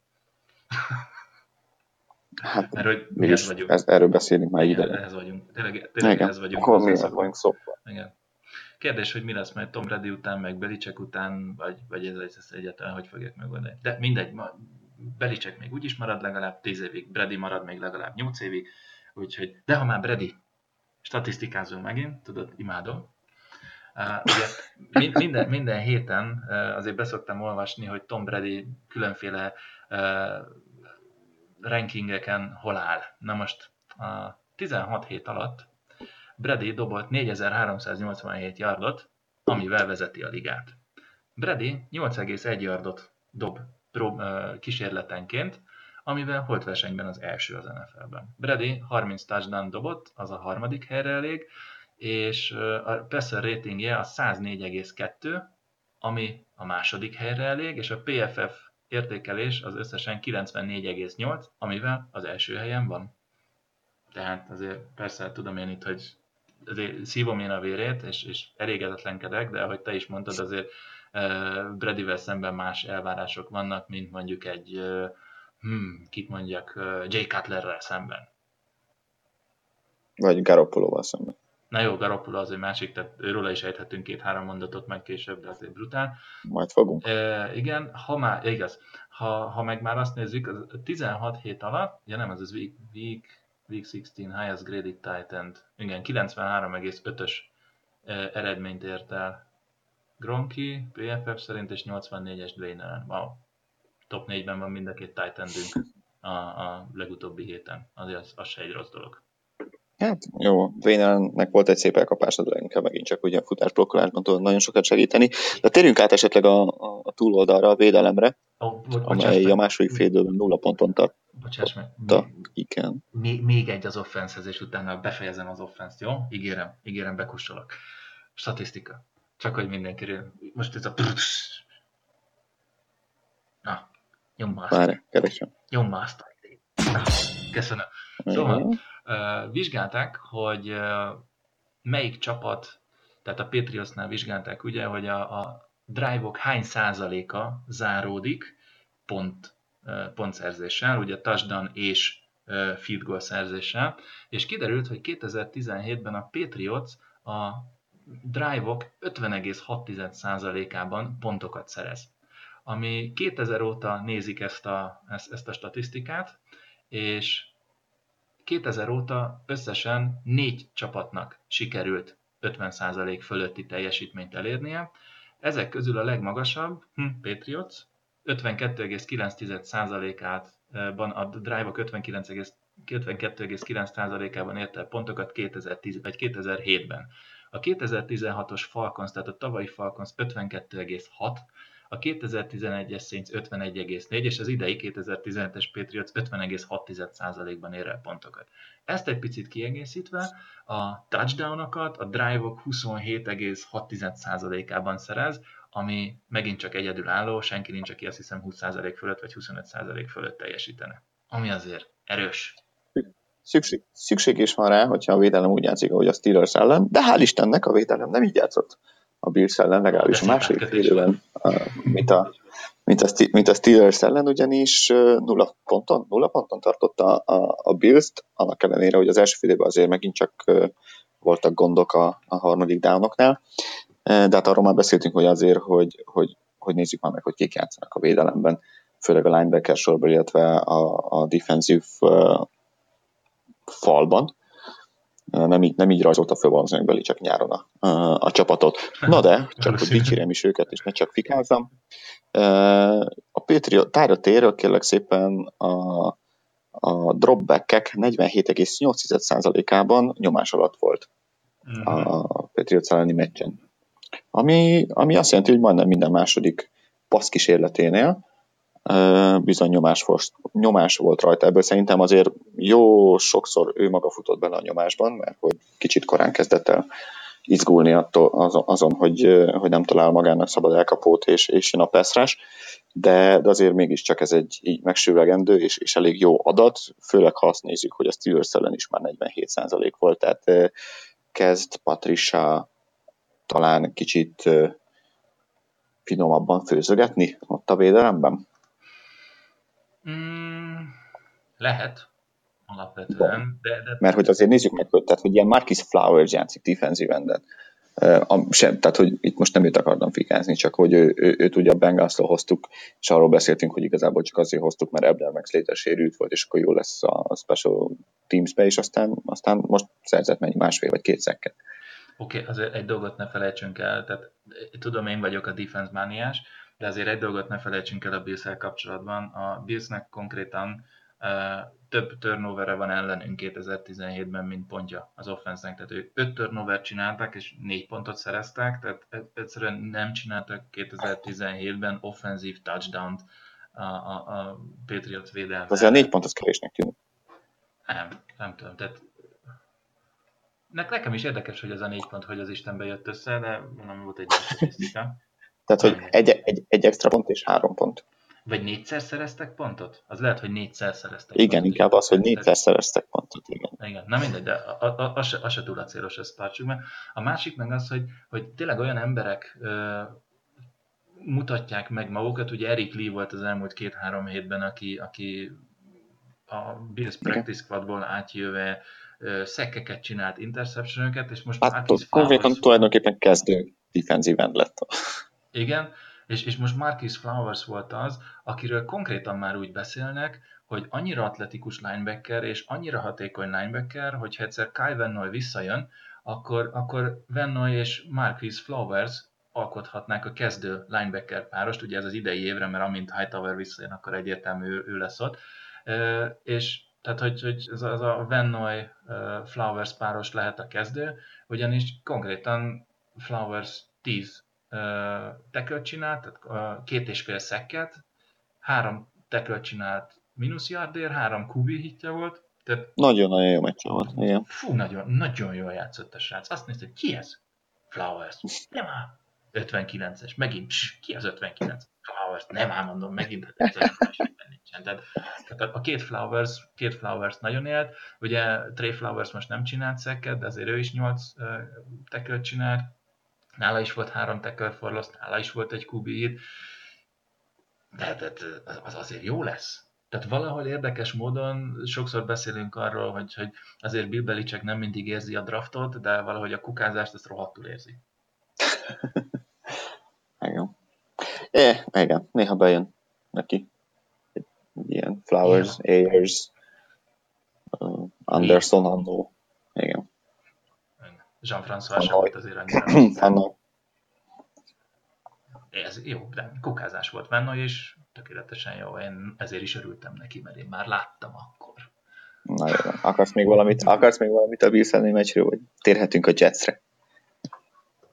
Jaj, várjál egy picit, most nagyon... Offense line-hoz szóljunk már egy kicsit, igen. Mert hogy ugye arról is volt szó, ugye a szétesett műsorunk, múlt héten beszéltünk arról, hogy évelején nagyon nagyra tartottuk a Joe Thuney, Shaq Mason guard párosunkat. Hát ugye írtam neked most a Bills meccs közben, hogy Shaq Mason for president. Tehát Shaq Mason, amit futás-blokkolásba leművel, tehát az egy bődületes az ember, amit leművel, tehát eszméletlen jó. Viszont ugye a Steelers meccsig bezárólag Joe Thuneynak volt egy ilyen 3-4 hét elég erős lejtmenet, ugye a Steelers ellen is ő engedte a legtöbb pressure Bredire, róla ment 2 sack. Hát konkrétan most úgy nézett ki, hogy Joe Thuney 0, azaz 0 pressure-t engedélyezett a Bills ellen, és most hirtelen jól játszott. Igen, és ők ellen is fog azért a fal belsejében, ugye beszéltünk róla, hogy ő másodéves játékos, és szokták mondani, van az a sophomore slump, azaz a másodévesek kicsit visszaesnek, még akkor is, hogyha jó első évig volt, mert ez egy ilyen, akkor kiismerik őket az ellenfelek, stb. És azt gondoltuk az év elején még, hogy ez nincs meg Thuney-nál, mert az év elején az nagyon jól teljesít, és az elmúlt 3 meccsen a Bills-et nem számítva mindig engedett szekket, és elég sok nyomást is, főleg magához képest, és most Bills ellen most jól teljesített, reméljük ez továbbra is így lesz, mert fontos, hogy a fal belseje stabil legyen, tudjuk, hogy a Tom Brady egyik kriptonja az a belső nyomás. Igen, de mondjuk nézd azért a fal belső része, tehát tényleg ez a Andrews, Thuney, Shaq Mason 3-as, én azt mondom, hogy egyrészt nagyon fiatalok, ha jól tudom, akkor mind a 3 játékos legalább 2020-ig vagy 2019-ig szerződés alatt van, tehát még minimum 2 szezont együtt lesz ez a csapat. Hát sok sikert egyébként, reméljük a cap az nőni fog annyit, hogy mind a 3 játékost a Patriots meg tudja tartani. Mindenében ő egy 10 milliárdot. Igen, most is kb. Annyit. Tehát, na mindegy, szóval csak ezt akartam mondani, hogy azért a fal az most egészen jól tartotta ugye a dolgokat, tehát szekkel egyet, 4 oldalról jött egy szek, Kubi hit az így 0-nak írják a Pets Pulpitnál, 2 hurry volt David Andrewsról, és konkrétan összesen 3 pressure kapott Brady, amit ők itt összeírnak, ami azért így a playoff felé haladva szerintem egész barátságos kilátások, vagy egész jól hangzik. Szerinted is, úgyhogy ugorjuk a Jetsre. Ne, azt mondom, reméljük így is lesz, csak már. Már olvasom a következő témánkat, ami a Jets. Jó van. A Jets. Menjünk a Jetsre.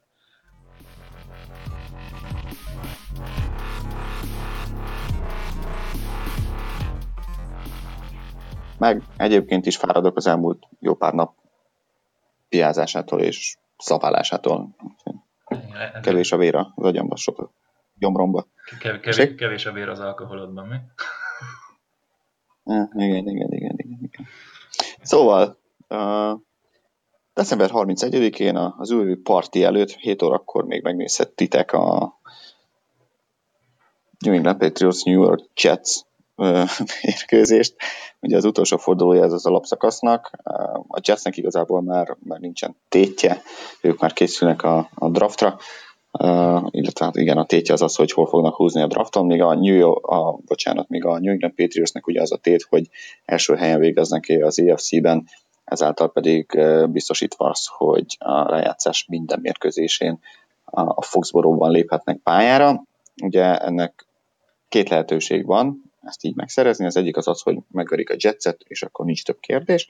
A másik az pedig az, hogyha nem verik meg a Jetset, hanem kikapnak, akkor bizony a Cleveland Brownsnak, a nyeretlen Cleveland Brownsnak kéne megvernie a Steelers-t.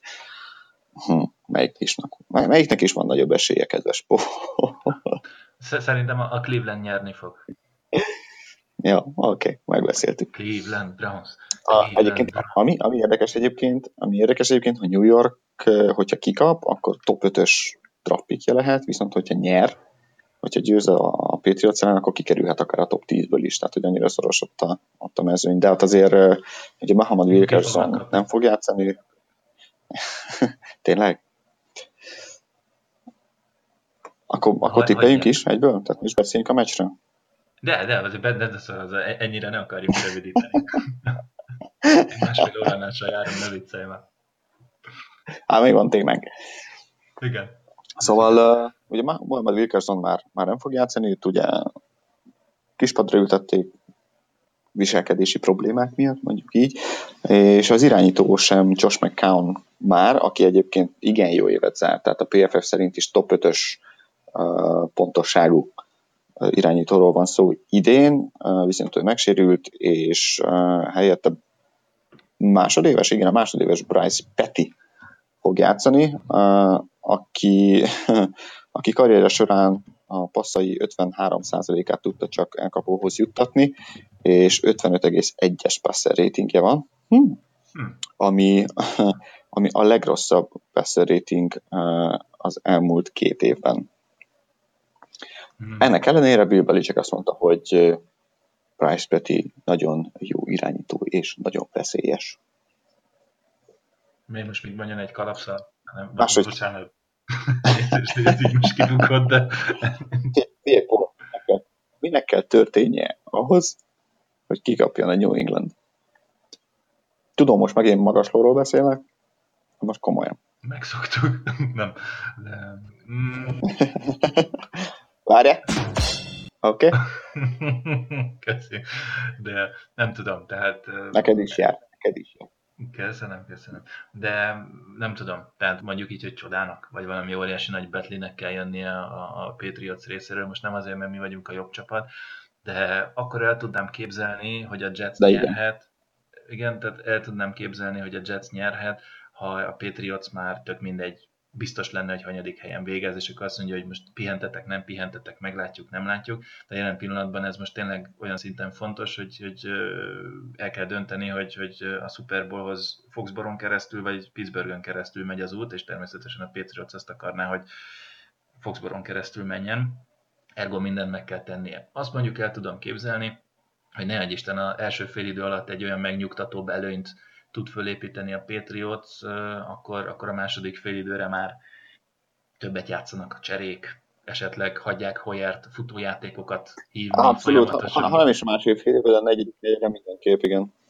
Igen, de tény és való, hogy azért itt olyan különbségek vannak, hogy játékkvalitás ügyileg, azt most nem mondom, hogy játékos kvalitás szinten, mert azért ott van egy Bilal Power, Matt Forte futópáros, ami akárhogy is nézzük, nem rossz, vagy ott van egy Robbie Anderson, German Kersey, Austin Safarian Jenkins trió, ami megint csak persze nem világbajnok, de azt is látni kell, hogy azért Robbie Anderson 7 touchdown csinál, Jermaine Kersey 5 touchdown csinál, tehát azért a persze, csak ez így van, így van, tehát ezt mindezt George McCown-nal érték el, aki tényleg jó éve volt, csak hogy Bryce Petty fog játszani, vagy Hackenberg, de szerintem Bryce Petty, ami még lehet, ami igen, de megint csak kicsi az esélye, persze. De az, hogy a Jets védelem fog ki olyan napot, hogy fumble return, interception return, és akkor... Tehát, hogy a Jets védelme szerez annyi touchdown, hogy kikapjon a New England. Hát nézd, a defensive line-ból biztos, hogy van egy ember, aki égni fog a vágytól, hogy bizonyítson. Connelly. Igen. Ja, vártam. Nagyon készültem rá. Persze, igen, hát persze. Ugye, Cornéli, nem játszott rosszul egyébként ellenünk az első meccsen se, de jó, oké. Legyen. Nem, tehát nézd, alapvetően azért a Jets defense-el sosem volt rossz, ugye már annó Rex Ryan alatt is, ugye ő fölépített egy nagyon jó Jets defense, most is, ha azt nézzük, akkor ott van egy Leonard Williams, Steve McClendon, Xavier Cooper, Connelly, azért ez csak a D-line, az elég hangulatos.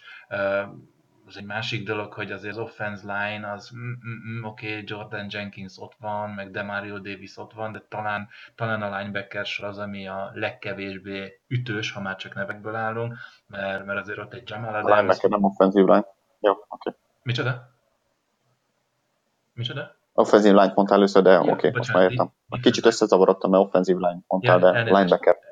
Szóval a defense line az erős, és a linebacker azok persze, meg közben OLB-t olvasok, és azért offense linebacker mindegy, szóval valami. Igen. Szóval lényeg annyi, hogy igen, a linebacker sor az szerintem nívóügyileg nevekből nem olyan erős, de a secondary az megint ott van, hogy egy Jamal Adams, strong safety, ő szerintem nagyon jó, aztán Marcus Maye se azért egy utolsó, tehát mind a két safety nagyon jó, és azért ott van egy Maurice Claiborne, egy Buster Skrine, én azt mondom, hogy azért a secondary nem annyira rossz.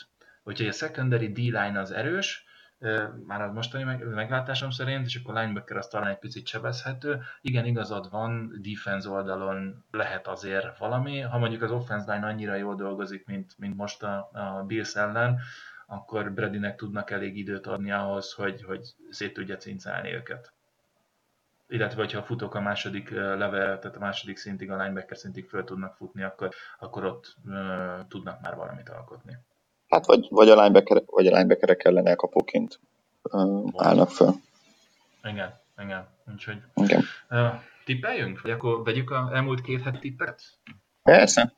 Mert ugye a vicces... Persze, nézzük meg. Bár nem hallották a Bills elleni tippjénket, de... Nem, de azt gyorsan beolvasom, mert azért fölírtam, ezért jó, hogy írok mindent. Na, de először nézzük, ugye, hogy mit mondtunk mi ugye a Steelersre. Nagyon csúnyán kikaptam, azt meg kell, hogy mondjam. 4, sajnos.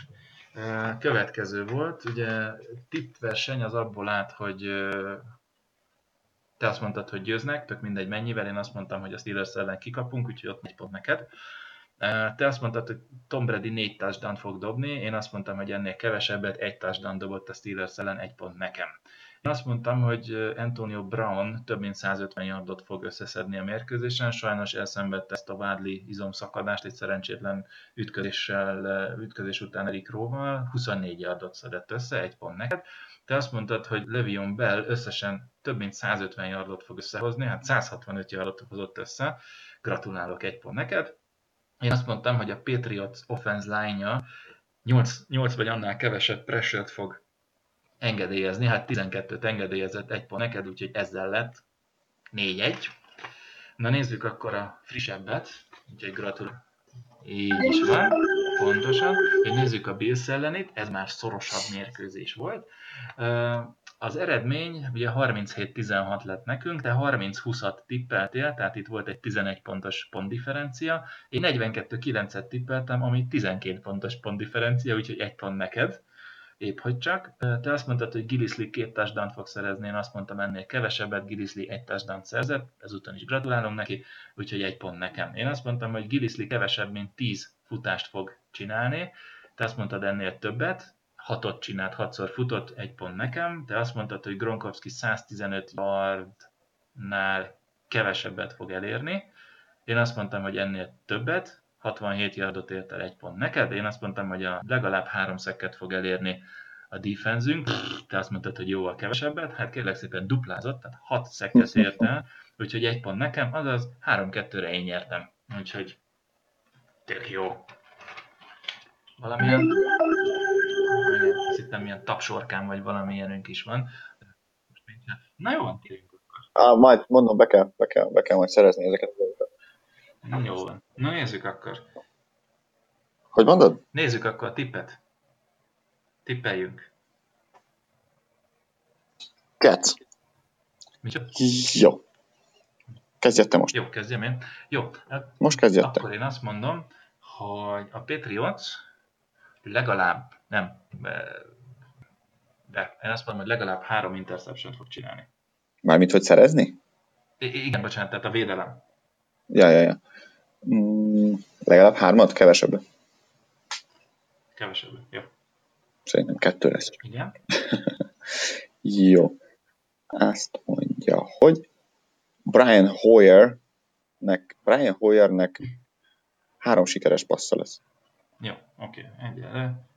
Egy X, 1-3. Jó. Én azt mondom, hogy kevesebb. Rendben van, akkor azt mondom, hogy várjál, most volt Gronkowskinak egy karrierre, most volt Dion Lewisnek egy karrierre, akkor azt mondom, hogy Cooks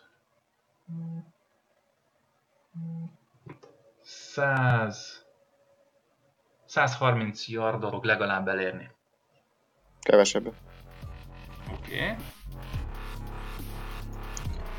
Szóval az extra témák, elég sok van ugye belőle az elmúlt két hét során.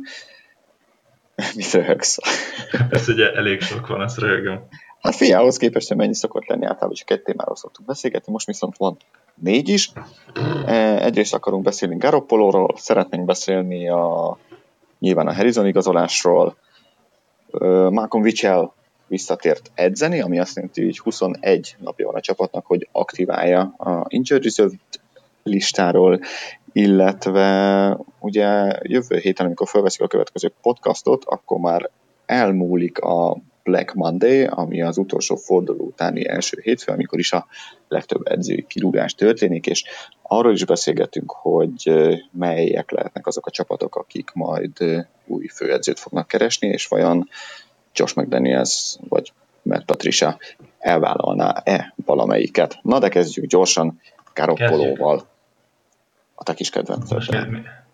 Szóval Garoppolo még nem veszített meccset az NFL-ben.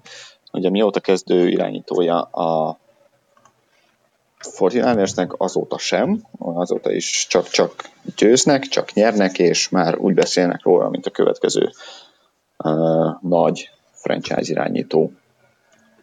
Ezt csak azért hozom föl, mert ugye nem Patriots játékosról van szó, viszont nekem egy kicsit fura az, hogy mekkora imádat övezi, vagy fura nem fura a Garoppolót a Patriots szurkolók részéről, pedig már nem a Patriotsban játszik, miközben ugye, hogyha ő jól játszik és nyer a 49ers, akkor ugye egyre rosszabbul néz ki ez a trade, ami ugye egy második kör, ami akkor még úgy nézett ki, hogy top 3 második kör lesz, most már körülbelül top 10 lesz, tehát ugye 9.-10. hely környéke valószínűleg. Hát, szóval miért szurkolunk még Garoppolónak? Mert nagyon szeretjük a fiút, nem? De oké, és Butlernek is ennyire fog szurkolni, hogyha elmegy?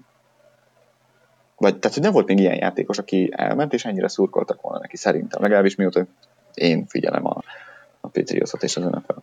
Igen, egyébként teljesen érdekes, amit mondasz. Tehát valóban, ahogy ez korábban is volt szó róla, ja persze ezt múlt héten említettük amúgy a Unfinished műsorunkban, hogy a Patriots Nation legalább fele most már ilyen B-csapatként a 49ersnek szurkol.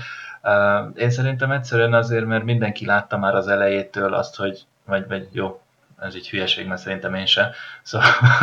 Szóval egy idő után lehetett látni, hogy Garoppolóban ott van a tehetség, hogy akár átvegye Bradytől a stafétát, mondjuk így, és ez a folytatódó szaga. Ugye 2 évvel ezelőtt, amikor a Bengals elleni vereségnél, vagy vereség után mindenki kérdezte Belichicket, hogy és akkor gondolkodik-e benne, hogy padoztatja a Bradyt és jön Garoppoló, akkor ugye volt arról szó, hogy állítólag Garoppoló kapott egy ilyen ígéretet a vezetőktől, hogy Bradynek még adnak 1-2 hetet, és egyébként megkaphatja a kezdő státuszt. Aha.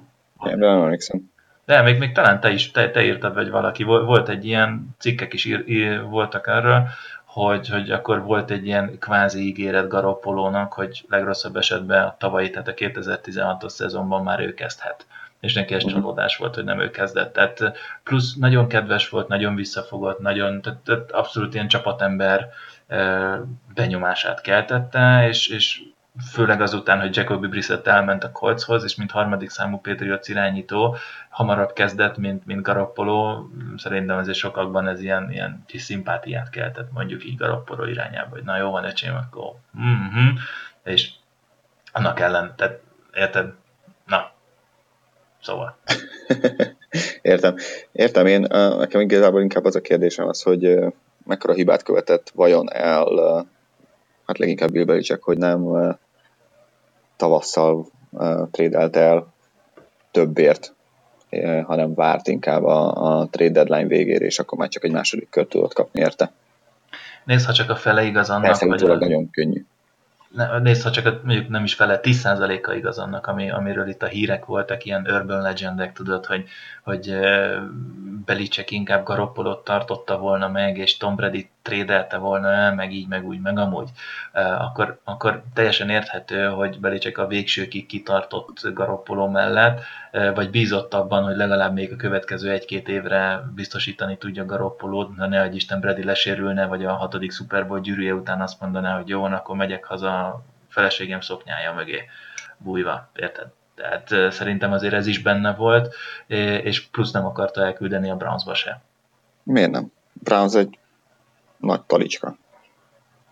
A Browns egy nagy talicska, de per pillanat a Brownsnál több olyan, tehát több idény kellene ahhoz, hogy jó hely, tehát jó helynek számítson. De oké, de Bill Belichick mióta törődik azzal, hogy az a játékos, aki nem nála fog játszani, az jó helyre kerüljön, vagy nem? Tehát mióta van a jéghideg, rideg, abszolút ultra racionális Bill Belichicknél mióta számít az, hogy egy játékos, akit ő eltrédel, az... Hány gyereke van Belichicknek? 2 vagy 3? Mit számít az most itt? Teljesen mindegy. Több gyereke van. Ergo azért nem lehet olyan hidegszívű és számító. Racionalitásból nem csinál az ember 2-3 gyereket. Jó, én a csapat szemszögéből nézve, mármint hogy a csapat iránt. Én szerintem Belichicknek is van szíve, és valahol... Jó, másképp mondom. Akkor azért nem akarta Garoppolót a Brownshoz küldeni, mert a Browns AFC is. És akkor mondjuk úgy, hogy volt benne egy olyan, hogy ha a Browns 1-2 év alatt föl tudja fejleszteni magát, és mondjuk Garoppolo köré tud építeni egy csapatot, akkor akár contender is lehet, és nem akart Garoppolo ellen játszani, mert úgy volt vele, hogy minek nekem évente 1 vagy 2 meccs, akár a rájátszásban is, Garoppolo, amikor átküldöm az NFC-s csapathoz, és akkor maximum a Super Bowlban találkozunk, vagy 4 évente egyszer. Nem gondolkodhatott úgy, hogy esetleg, hogyha a Browns, az AFC az jogos, hogyha a Brownshoz küldi, és esetleg McDaniels oda megy, akkor az nagyon csúnya. Szerintem McDaniels nem menne a Brownshoz. De ha Garoppolót lenne, akkor már meggondolná. Jó, persze, meg amilyen pick özön van most a drafton, az következő, tehát 18-19-ben az mondjuk a Brownsnál az eléggé csúnya, tehát ott simán föl lehet építeni a csapatnak a alapgárdáját, ez tény és való, de... Egyébként tudom, hogy te is szurkolsz Garoppolónak, és kedveled, akkor is fogsz szurkolni, amikor majd a Super Bowl-ban találkozunk 2 év múlva? Persze. Fú, akkor 49ers fan leszel. Majd a következő 49ers Patriots Super Bowl. Nem, majd 2 év múlva a 49ers a Cleveland-del fog játszani, és akkor Garoppolónak fog szurkolni. Jó, szerintem, figyelj, én adok neked most egy 1000-est, azt légy szíves, tedd rá. erre a párosításra 2 év múlva. 2019-ben, tehát a 2019-es szezonban akkor Browns 49ers Super Bowl lesz. A Paul 43 szerint. Oké. Jó van, térjünk egy következő témára, akkor szerintem ez különböző, nem? Igen. Tehát így befejezni, csak így lehet. Igen. Ha már kifele mentünk, és nem befele, akkor beszéljünk arról, hogy melyek lettek azok a csapatok, akik. De most leírtam, igen, csak hogy el ne felejtsük. Szóval melyek lehetnek azok a csapatok, akik új edző után néznek? Igen, gondolom. Felsorolok párat, jó? Aztán mondd meg, hogy szerinted igen vagy nem. Jets. Nem. Ő még nem. Ő még nem. Bengals. Ő simán. Tuti? Hát sőt, ott már hírek voltak, hogy Luis már be is jelentette, hogy ő megy. De aztán őt cáfolta, de hogyha ilyen pletyka van, akkor van mindig. Browns. Szerintem még Hugh Jacksonnak van egy éve legalább. Hihetetlen, basszus. Hihetetlen. Titans. De a Titans-et miért utálják ennyire? Ezt most így komolyan kérdezem, hogy mi a baj Mike Mularkey-val? Hát szerintem a Titans-ról sokkal több van, mint amennyit ők mutatnak. És szerintem nagyon... Tehát, hogy tipikusan az a csapat, amelyik igazából, tehát, hogy igen, jól néz ki, mert be fog jutni a rájátszásba, de egyébként egy szar csapat. Oké. Ő olyan lehet. Igen. Jó. Hát a Colts. Ez szerintem sima. Texans? Szerintem Bill O'Brien még marad, nem? Marad. Jó. A Raiders? Szerintem ott is marad. Jack Del Rio. Broncos, azt mondták, hogy maradni fog valószínűleg, ugye? Broncos, már ki van Denverben? A Vance Joseph. Ja, nagyon friss. Vance Joseph. Oké. Redskins? És mi van a Redskins-el? Nem igazán értem, Washington. Nem jut be rájátszásba. Jay Gruden. Ja igen, meg mondják, hogy a Gruden-tesok teljesen őizé csapat. Jó, 14 óta van Jay Gruden a Washingtonnál, 26-33-as izéje van. Oké, az lehet. Na, az mondjuk érdekes lenne, igen. Jó, a Giants, azt tudjuk, hogy igen. Az igen. Lions? Ja, a Lions kiesett most már, ugye? A rájátszásból való küzdelemért, és ott van egy Jim Caldwell 14 óta, 33-27, kétszer volt playoffban. Lehet. Igen. Bears, az majd valószínű. Az simán. Bucks, Buccaneers. Bucksba ki van most? Dirk Kötter 13-15. Az is lehet. Igen. És... Arizona Cardinals ott valószínűleg ugye, nem. Bár most újabb hírek vannak, hogy mégsem, vagy mégse Arians megy, vagy ilyen. Nem, alapvetően Arians, ő megmondta pár héttel ezelőtt, hogy ő nem tervezi azt, hogy megy, persze aztán ezek után, hogy mi is lesz belőle, ez egy kérdés, de most nézd, Arians a Cardinals-szal 13 óta van vezetőedzői poszton, 46 győzelem, 29 vereség, volt egyszer NFC West Champion. Hát az elmúlt két éve nem sikerült annyira jól. Hát igen, ez tény és való, de nem, szerintem ő még egy évet marad. Várják, melyik csapatokról mondtuk azt, hogy igen? Boom. Amelyik te mondtad, hogy igen, az a Bengals, Colts, Raiders lehet, azt mondtad, Redskins lehet, a Giants tuti, Lions lehet, Bears tuti, Bucks lehet. Nem, a Raidersre azt mondtam, hogy ők nem, de Rio még kap egy évet. Ők nem? A Titans-re mondtam, hogy lehet. Beszélyes. Jó. Talán Josh McDaniels is, meg Patricia, melyiket választál. Attól persze, mondjuk így persze nyilván attól függ, hogy melyik ilyen GM van, vagy lesz, mint például ugye a Giants-nél is. Kérdés még, hogy lesz a GM, meg hogyha megy a head coach, mert nem sikerült az év, akkor a general manager is megy. De hogyha general managereket nem számítva, szerintem melyik az a csapat, amelyik úgy áll, hogy oda érdemes lehet elmenni, vagy azért, mert még nagyon fiatal a csapat, és sok pikje van, mint a Browns, tudom, hogy szerinted Hugh Jackson maradni fog, vagy azért, mert jó a tulai kör, mint a Giants-nél, de a csapat az egy nagy felfordulás, vagy ahol van jó irányító, de ezt tesz a csapat, mint például a Buccaneers vagy Titans, fiatal irányítóra gondolok itt. Szóval... Hogyha az irányító helyzetet nézzük, én azt mondom, hogy a Colts egy érdekes választás lenne McDanielsnek, mert egyrészt ugye ott van Brissett, akit szerintem McDanielsnél jobban per pillanat kevesebb ember ismer, aki így akár head coach kandidáns lehet, vagy lehet. Plusz kérdés, hogy mi lesz ott Andrew Luckkal, azért egy egészséges Andrew Luckkal együtt dolgozni, ez szép lehet. Hasonló... Egyébként az érdekessége a Coltsnak az az, hogy ugye ott úgy GM van tavaly óta, a Ballard, és a Kansas City-ből így jött, és igazából nincs kapcsolata McDaniels-el. Viszont a hírek szerint ő Brissettnél érdeklődött, hogy milyen McDaniels. Na, tessék. Milyen vele dolgozni. Az azért durva lenne az AFC-ben egy ilyen Drulák McDaniels páros. Még akkor is, hogy ott a védelmet terembe kell hozni, de... Na, azt megnézném. Az úgy egy finom. Ez finom dolog. Okay. Oké, hasonló... Oké, várja. És ha már beszéltünk Garoppolóról, gondolom meg Danielsnek is szurkolnám. A Colts színeiben is? Én megmondom őszintén, ez most így hülyén fog kijönni, de én ott inkább Brissettnek szurkolnék, nem McDanielsnek. Tehát maga McDaniels nem adna okot arra, hogy én szurkoljak neki. Oké.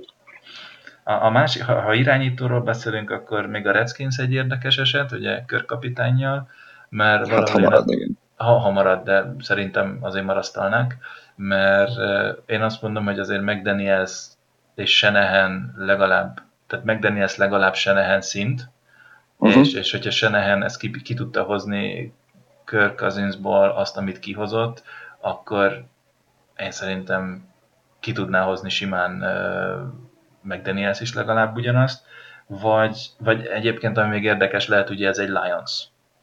És akkor azt mondod, hogy a Titans meg a Buccaneers az James Winstonnal és, fordítva Marcus Mariotával és James Winstonnal, ez nem annyira érdekes. Azért figyelj, James Winston, Deshaun Jackson, Mike Evans. Oké, másképp mondom, akkor most gondolok egy teljesen mást. Én azért úgy érzem, hogy valamilyen szinten McDaniels, nem tudom, higgyek abba, hogy lojális valaki, vagy ne higgyek abba, mert akkor azt mondanám, hogy az EFC csapatok ki vannak zárva. Denverbe is mennek. Jó, tudom, akkor még fiatal volt és bohó. Ez is igaz. Nem, maradok, tudod mit, akkor NFC csapatok. Tehát azt mondom, hogy Redskins, Giants, Lions, ők azok, akik szerintem így bejátszhatnak. És még talán esetleg azt mondom, hogy esetleg a Colts, ha AFC. De ez tényleg azért, mert ha Andrew Luck jó, és akkor. De szerintem ennyi. És akkor Bears a Trubiskyvel? Ja, Bears tényleg. Az is NFC-s. Ja, NFC-s csapatok. Felsoroltunk mindenkit. Hát kivéve az AFC-seket, igen. Azt a kevesebb. Jó van.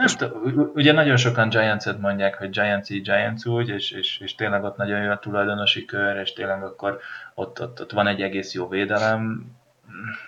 Hát ott kezdeni kell Eli Manninggel valamit, meg ott kezdeni kell Odell Beckham Juniorral, amilyen hülyén hangzik, de így van, tehát vele is kezdeni kell valamit a kis primadonnával, úgymond, mert ő egyébként ő azt akarja, hogy ő legyen a legjobban kereső emelkapó játékos a ligában, úgyhogy ott azért még érdekesek lesznek, azért egy cap szempontból az nem mindegy, de Giants-nél interjúzolt general manager pozícióra Louis Riddick, aki nagyon jobban van McDaniels-szel, és amikor a San Francisco keresett ugye tavaly így szintén GM-et és vezetőedzőt, akkor ők ketten mind páros szóba jöttek, de végül ugye John Lynch és Mike Shanahan lettek azok, akik kiválasztásra kerültek.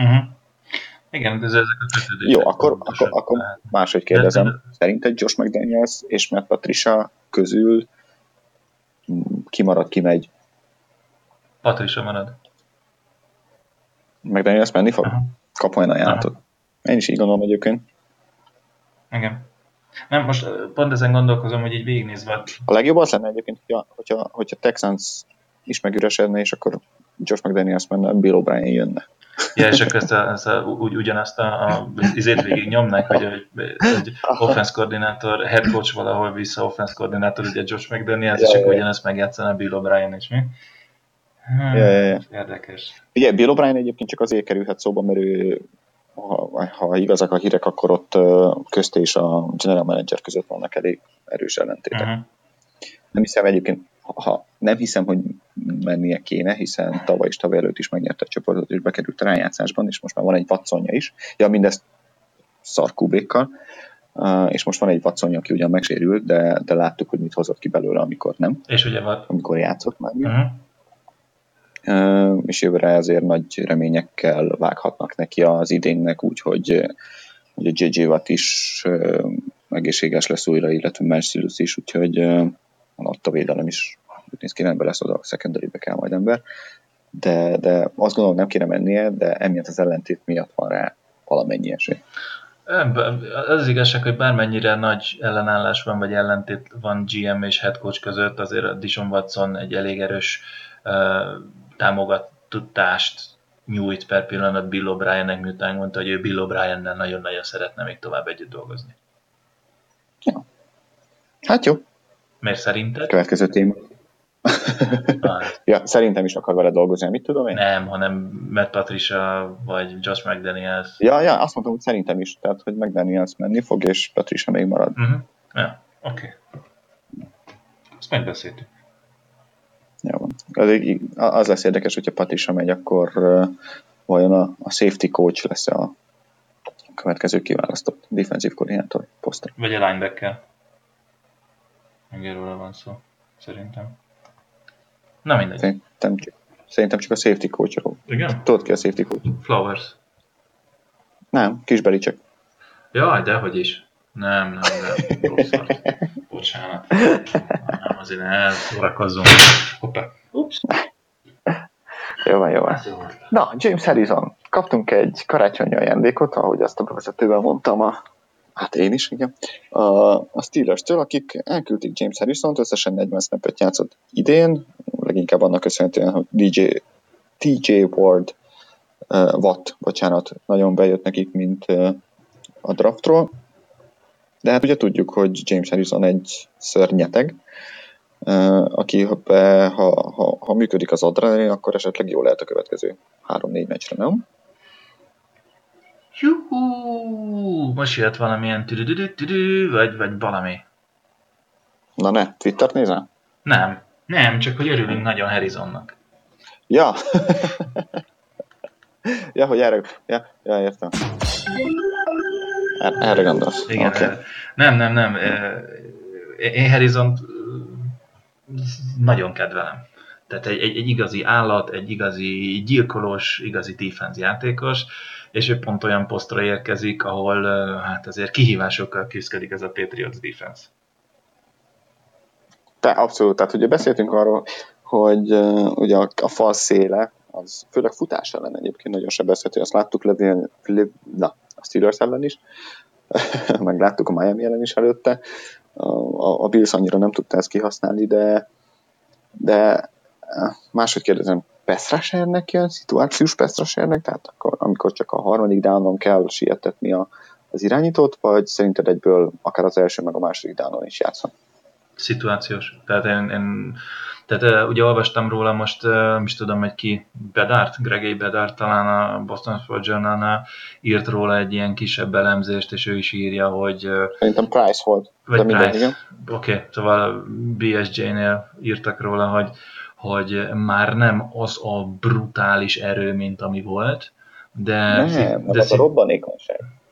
Igen, de nem az a robbanékonyság, oké, mint ami volt, de ettől függetlenül, igen, mert azt mondták, hogy a power move-okban még meg tudja oldani a dolgokat, de például ő már nem használható úgy coverage-ben. Tehát ő szerintem Pass Rushernek tökéletesen jó lesz, tényleg beáll a szélre, és akkor 7-es technikából, 9-esből. Azon nem értek egyet. Én szerintem egyébként pont nagyobb szükség van egyébként, és szerintem Belichick is úgy gondolkodik, hogy a fal szélének a megtartása ügyében, mert hogy pont mivel nem robbanékony, valószínűleg nem lesz az nem fogja úgy terrorizálni már az offenzív falat, meg az irányítót, ahogy azt csinálta 5 évvel ezelőtt, viszont még pont annyira erős, sőt, brutálisan erős, hogy meg tudja tartani a fal szélét, hogy a futás arra nem menjen el, mint ahogy az elmúlt pár héten azért eléggé sebeztető volt ott a védelem. Nem is az elmúlt pár héten, igazából az egész idénben emlékezünk, csak Cassius másra, meg néha Eric Lee-re is, hogy nem tudta megtartani a fal szélét, és elfutottak.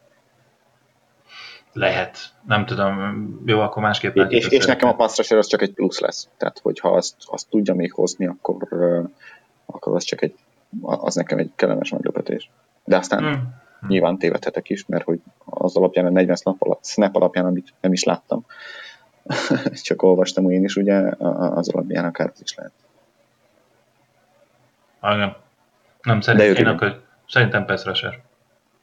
Jó van. Jó, legyünk túl ezen, mármint a Harrison, hanem azon a kérdésen, hogy szerinted Bill Belichick csak azért igazolta le, hogy megszerezzük a Steelers playbookját? Nem. Én szerintem ez nem evidens, hogy egy játékos el fogja árulni a playbookot abban a pillanatban, hogy elmegy egy másik csapathoz, és szerintem ez nem. Ezt tényleg valóban várják, ki is mondta, ezt talán Big Ben nyilatkozta ezt, hogy konkrétan Harrison jobban ismeri a Steelers offense felállásait, mint valamelyik elkapója is. Mint Sammy Coates, aki most már a Brownsnál van egyébként, de igen. Igen, szóval azért amikor a Sammy Coates elkapót játszott. Igen, de vicces, na, azt kell, hogy mondjam. De nem hiszem, hogy nem hiszem, hogy így ezt el fogja állni. Nem is kell, tehát az elmúlt meccseken nem. Tehát a Steelers védelmét Belichick és Tom Brady, meg Josh McDaniels mindig szétszették.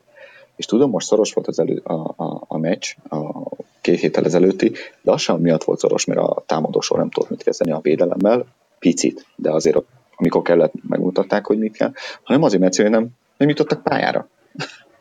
Az első fél időben meg főleg nem. Tehát nem volt lehetőségük se körülbelül. És mégis föl tudtak tenni így, mennyi, 30 plusz pontot? Nem, majdnem 30 pontot, bocsánat. Majdnem. Szóval, na.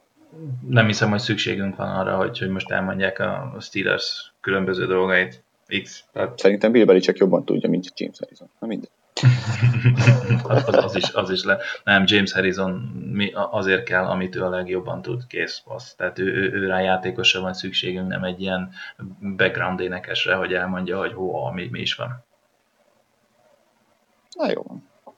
És akkor a negyedik morzsa, ami abszolút friss, Malcolm, ugye bajai. Megint kezded? Igen. Az elkapó Mitchell, nem, túl sokszor használtam. A Mitchell visszatért, és ma már edzett, ami azt jelenti, hogy 21 napja van a Patriotsnak, hogy aktiválja őt. Egy újabb segítség Tom Bradynek a rájátszásra, nem hiszem, hogy a Jetsenen játszana, de hogyha Hogan is visszatér sérüléséből, ő is már ugye játszott a Miami ellen, de ott láttuk is, hogy elég sérült, és még nem kellett volna visszahozni, azóta viszont nem játszott a Bills ellen, meg a Steelers ellen. Szóval Hogan is visszatér, akkor azért lesz egy olyan elkapó variációja, vagy sora Tom Bradynek, hogy Gronkowski, Cooks, Malcolm Mitchell, Chris Hogan, Dorsett, Kenny Britt. Valakinek ki kell kerülnie a csapatból? Igen. És ki lesz az? Britt vagy Dorsett? Hát igen, ezen gondolkoztam én is, hogy melyik a kettő közül. Mert hogy Kenny Britt még nagyon friss, és ő ugye... És teljesen másfajta. Teljesen másfajta. Igen, nem tudom, én szerintem Dorsett akkor az, aki... Én is rátippeném, mert Dorsett meg tök olyan, mint Cooks tulajdonképpen. Igen. Viszont, jó, viszont Kenny Britt meg majdnem olyan, mint Mitchell. Viszont ez azt jelenteni, hogy Brissett a Coltshoz tulajdonképpen a nagy büdös semmiért ment. Tehát mondjuk azt, hogy eltrédeltük a 2., 3. számú irányítóinkat olyan áron alul, hogy csak nem. Hát egyelőre úgy néz ki. Igen. Egyébként tényleg jó kérdés, hogy ki az, én is ezen gondolkoztam, vagy azt mondják, hogy akkor ezért kirakják a 47-es Titan-t, hogy hívják? Hollister-t. És akkor visszahozzák majd practice squadban. Hát, igaz, de 2 Titan-ben nem fog neki menni szerintem. Uh-huh. Nem, valami elkapó lesz ott. Hát tény, vagy Dorsett, vagy Kenny Britt. Nem tudom, szerintem... Nézd, majdnem azt mondom, hogy Kenny Britt majdnem egy meccsen több lehetőséget kapott, mint... Hát meg más elkapó, tehát ő azért ugye teljesen más elkapó, egy nagy darab majd, hogy nem tight end-i, egy elkapói tight end-i méretekkel rendelkező elkapó, aki igen hasznos lehet a red zone-ban, Dorsett meg nagyon gyors, de láttuk, hogy igazából Tom Brady nem bízik benne, mert amikor tök üresen van, akkor sem dob neki. Mhm, igen. Úgyhogy Brittet most már azért megtalálja egy passzal úgy, hogy csak most jött. Persze Dorsettnek is a legjobb meccs a Saints ellen volt, ami a második fordulóban volt. Jó. Na, akkor Dorsett megy. Majdnem 2 órás podcast, vagy már 2 órás, nem tudom, mert több viszonyba kellett fölvenni megint technikai okok miatt. Megkaptátok, hallgassátok. Illetve most már nem. Köszönjük szépen, hogy hallgattátok, és kibírtátok. Igen. Ígérem, nem lesz több ilyen, mert kisült az agyunk. Igen, kommentekben majd írjátok be, hogy tényleg kibírtátok-e. Miért? Mert ti kértétek, hogy csináljunk ilyen hosszú podcastot, amit mi persze nagy örömmel, a kedvetekért megcsináltunk. Mondjuk én élveztem, izgalmas volt, de tény is való, hogy megpróbálunk azért inkább, ez a heti egy óra az kicsit jobb, mint két hetente két óra. Csak ne legyen szófusású, mert akkor Paul még több statisztikai adatot fog hozni. Igen. Van ilyen, hogy... Nem, tehát látod, elfáradtam. Tényleg elfáradtam. Tovább, utólag is boldog karácsonyt mindenkinek, és előre is boldog új évet. És hajrá, Patriots, sziasztok!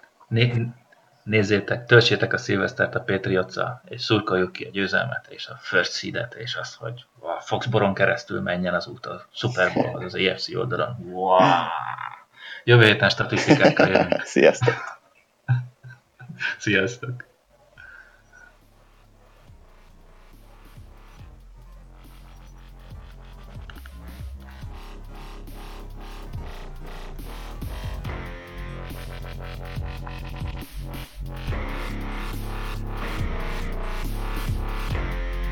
És kíváncsiságból ide is szólunk valamit, hogy megnézzük, hogy tényleg végighallgatjátok-e a podcastot, tehát még az outrót is.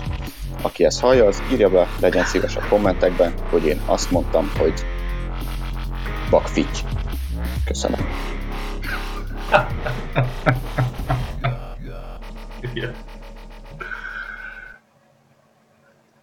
Ja, Istenem.